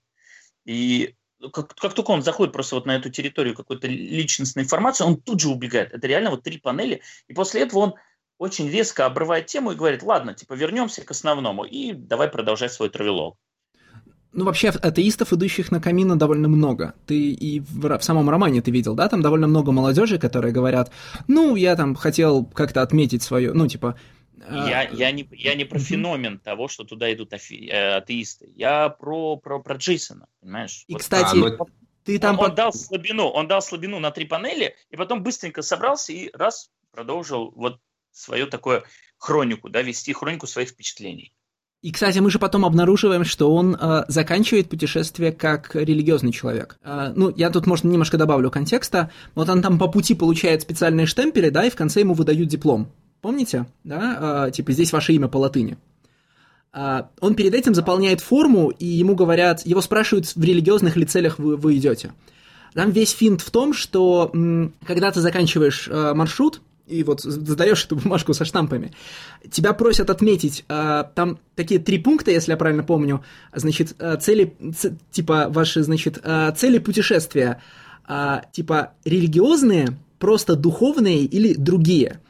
И если ты говоришь «другие», тебе выдают другую бумажку. Для, значит, для всех, у кого цели духовные, даже если они не христианские, выдают такую специальную, значит, католическую бумажку, католический диплом с твоим именем и, значит, ну, посланием от Святого Престола про то, что, значит, про то, что ты прошел, и всего тебе наилучшего.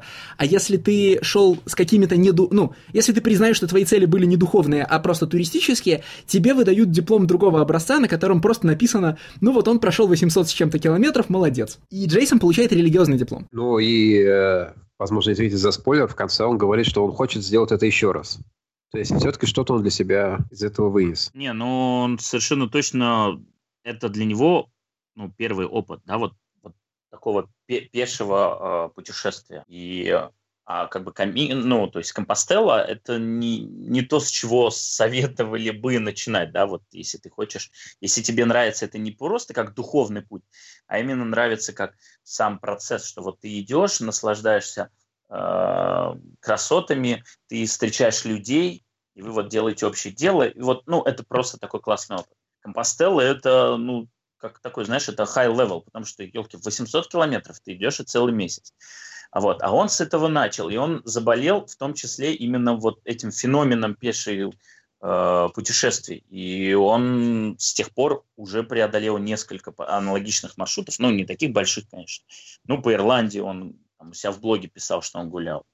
По Португалии, кажется. И более того, он сказал, что если я и продолжу какие-то автобиографичные вещи выкладывать, то исключительно такие же. То есть вот исключительно про свои вот такие путешествия. И то я типа, посмотрю, как это зайдет читателям, да, там, насколько им это понравится, стоит ли это продолжать. Но совершенно точно, это тоже опять по блогу видно, что он вот свой... ирландский какой-то маршрут, он в будущий сборник, аналогичный If You Steal, ну, тоже сборник из мелких работ, он туда засунет. Там что-то типа шесть работ будет. И вот одна единственная будет автобиографичная про то, как он там по Ирландии гуляет. Угу. Ну, то есть здесь есть какое-то ощущение, что он человек в целом закрытый по каким-то там личным причинам, но для него вот этот вот опыт э, паломничества стал каким-то откровением, реальным способом как-то наладить контакт с внешним миром, с людьми обычными. Легкий способ как-то с людьми знакомиться. Возможно, это, опять же, знакомство, которое ни к чему не обязывает. Сегодня он этого человека встретил, завтра уже не увидел. Это вроде как и приятно, вроде ничего от него сильно и не требует. И с внешним миром контакт есть. Возможно, это просто, ну, это то, что ему сейчас нужно по жизни. Уж не знаю, что он там у тут, него происходит. Тут, Женя, хочется, знаешь, сказать, это метафора жизни, мэн. Ты сегодня кого-то встретил, а завтра ваши пути разошлись, и все такое. Но нет, на самом деле это метафора жизни. Вот ну, через как... неделю ты опять его встретишь просто. Вот в каком ключе. Ну, а, значит... но, но тогда уже прилетят инопланетяне. А вот я про это хотел сказать. Смотрите, а, изолированность от других людей в большинстве работ Джейсона показывается буквально. Там, как мы узнаем, что у, у героя Lost Cat э, в жизни никого нет, а разговоры с новыми людьми не вяжутся. Ну и не только Lost Cat, большинство работ.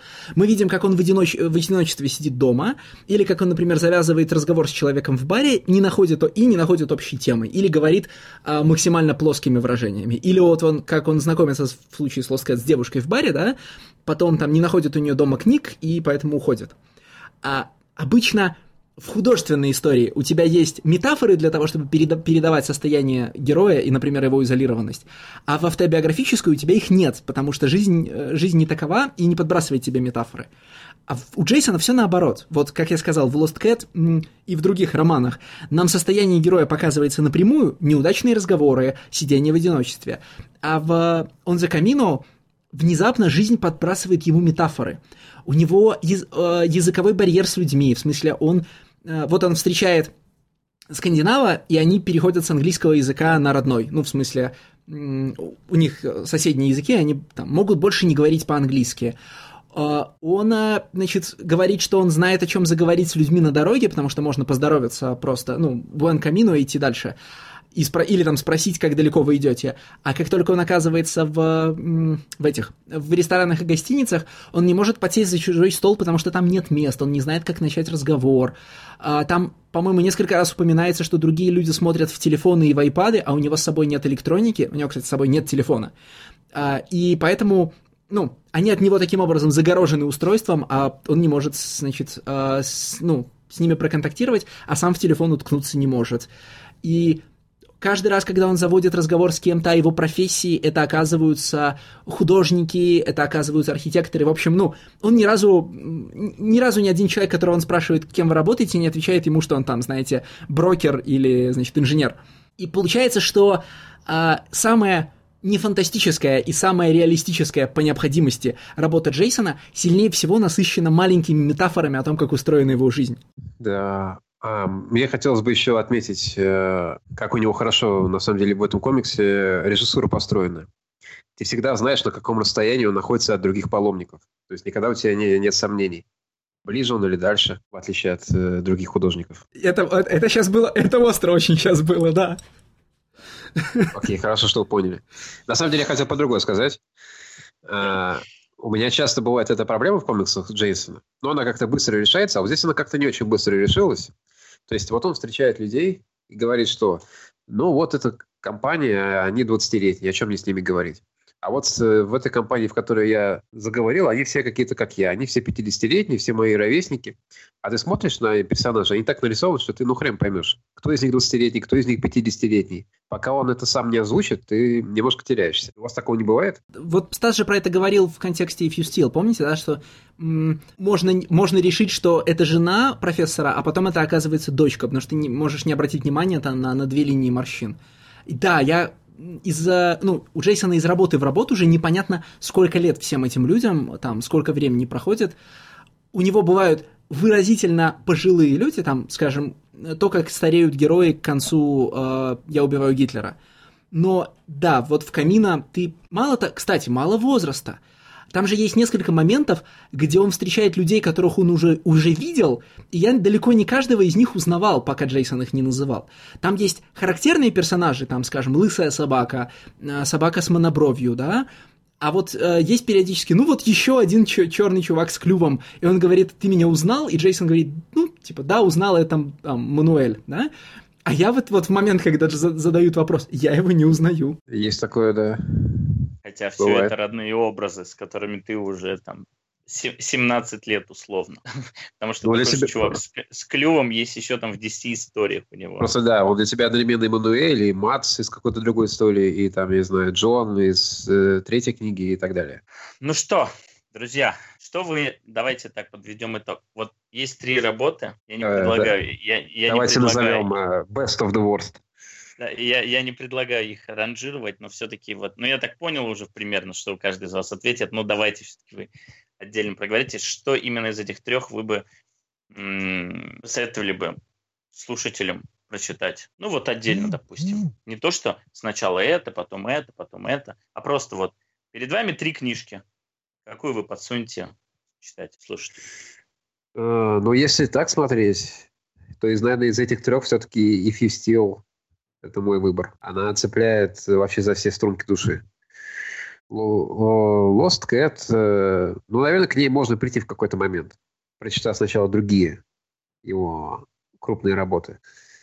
А автобиографическая штука, это уже для, наверное, возможно, для всех уже, кто ценит Джейсона как автора. Потому что, ну, честно говоря, вот ее реально предложить людям и рассказать про то, что вот эта книга про то, как он прошел это паломничество, но в итоге как бы... И... И ничего-то оно для него и не изменило в, в теле самой книги. Ничего тут не проговорено. Ты можешь это только какие-то выводы сделать, уже зная о дальнейшей жизни автора и о том, что он теперь дальше рисует. То есть это просто книга, которая... Ну, это зарисовки человека, которого ты, в принципе, уже знаешь как автора. И тебе интересно, потому что он это сделал. А он со своей позиции это все рассказывает.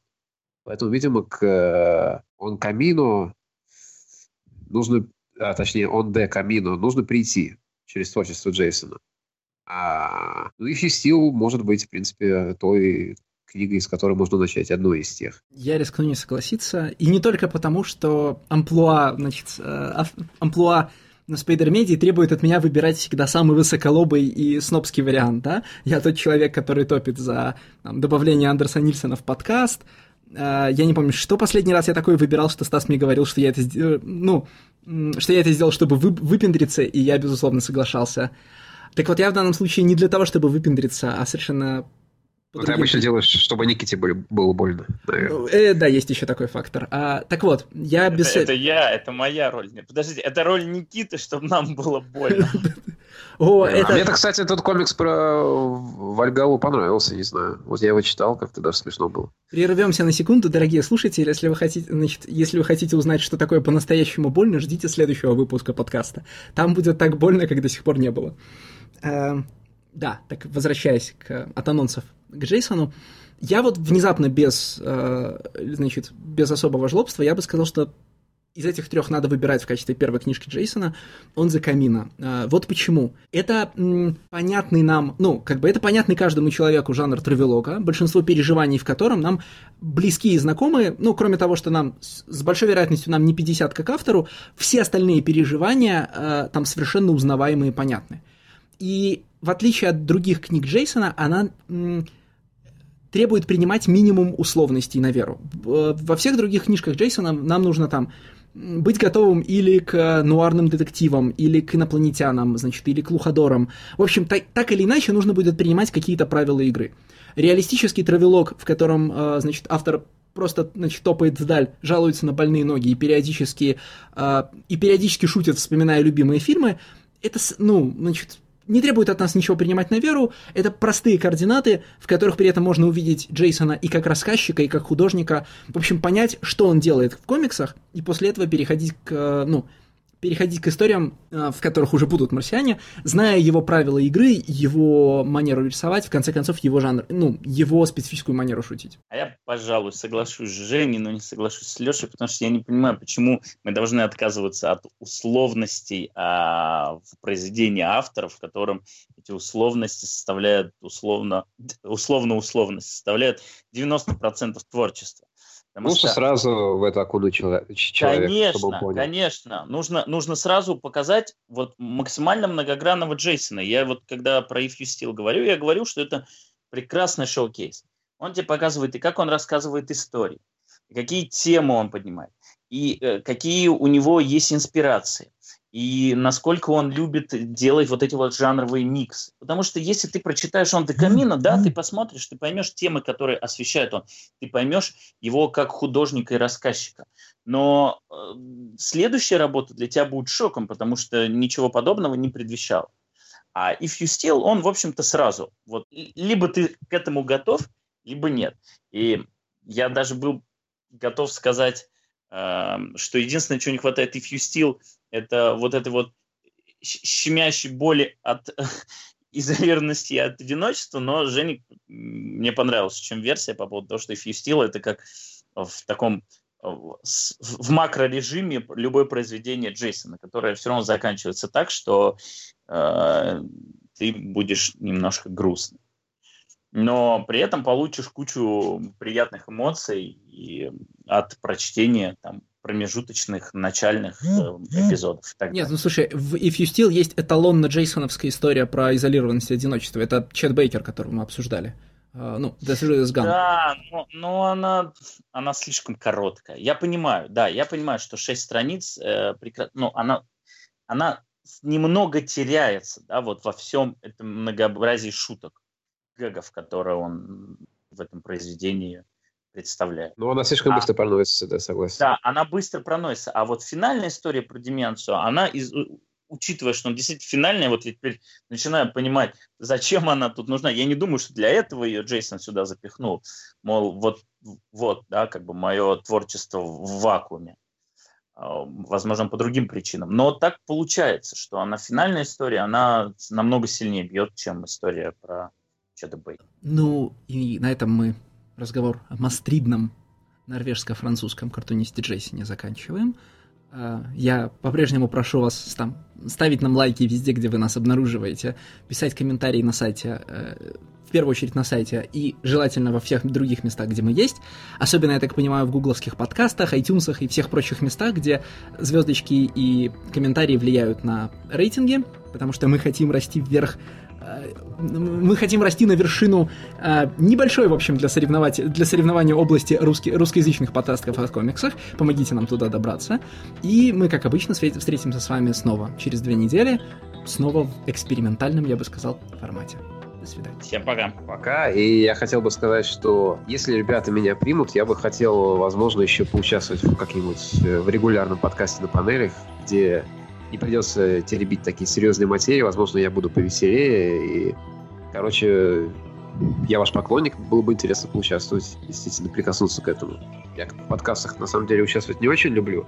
Больше люблю писать, но то, что ребята создают, оно действительно как-то мотивирует. Спасибо всем, кто слушает. Я надеюсь, что вам понравился этот эпизод. Слушайте дальше, читайте рубрику, да и вообще читайте сайт. Надеюсь на следующие встречи с вами. Всем спасибо.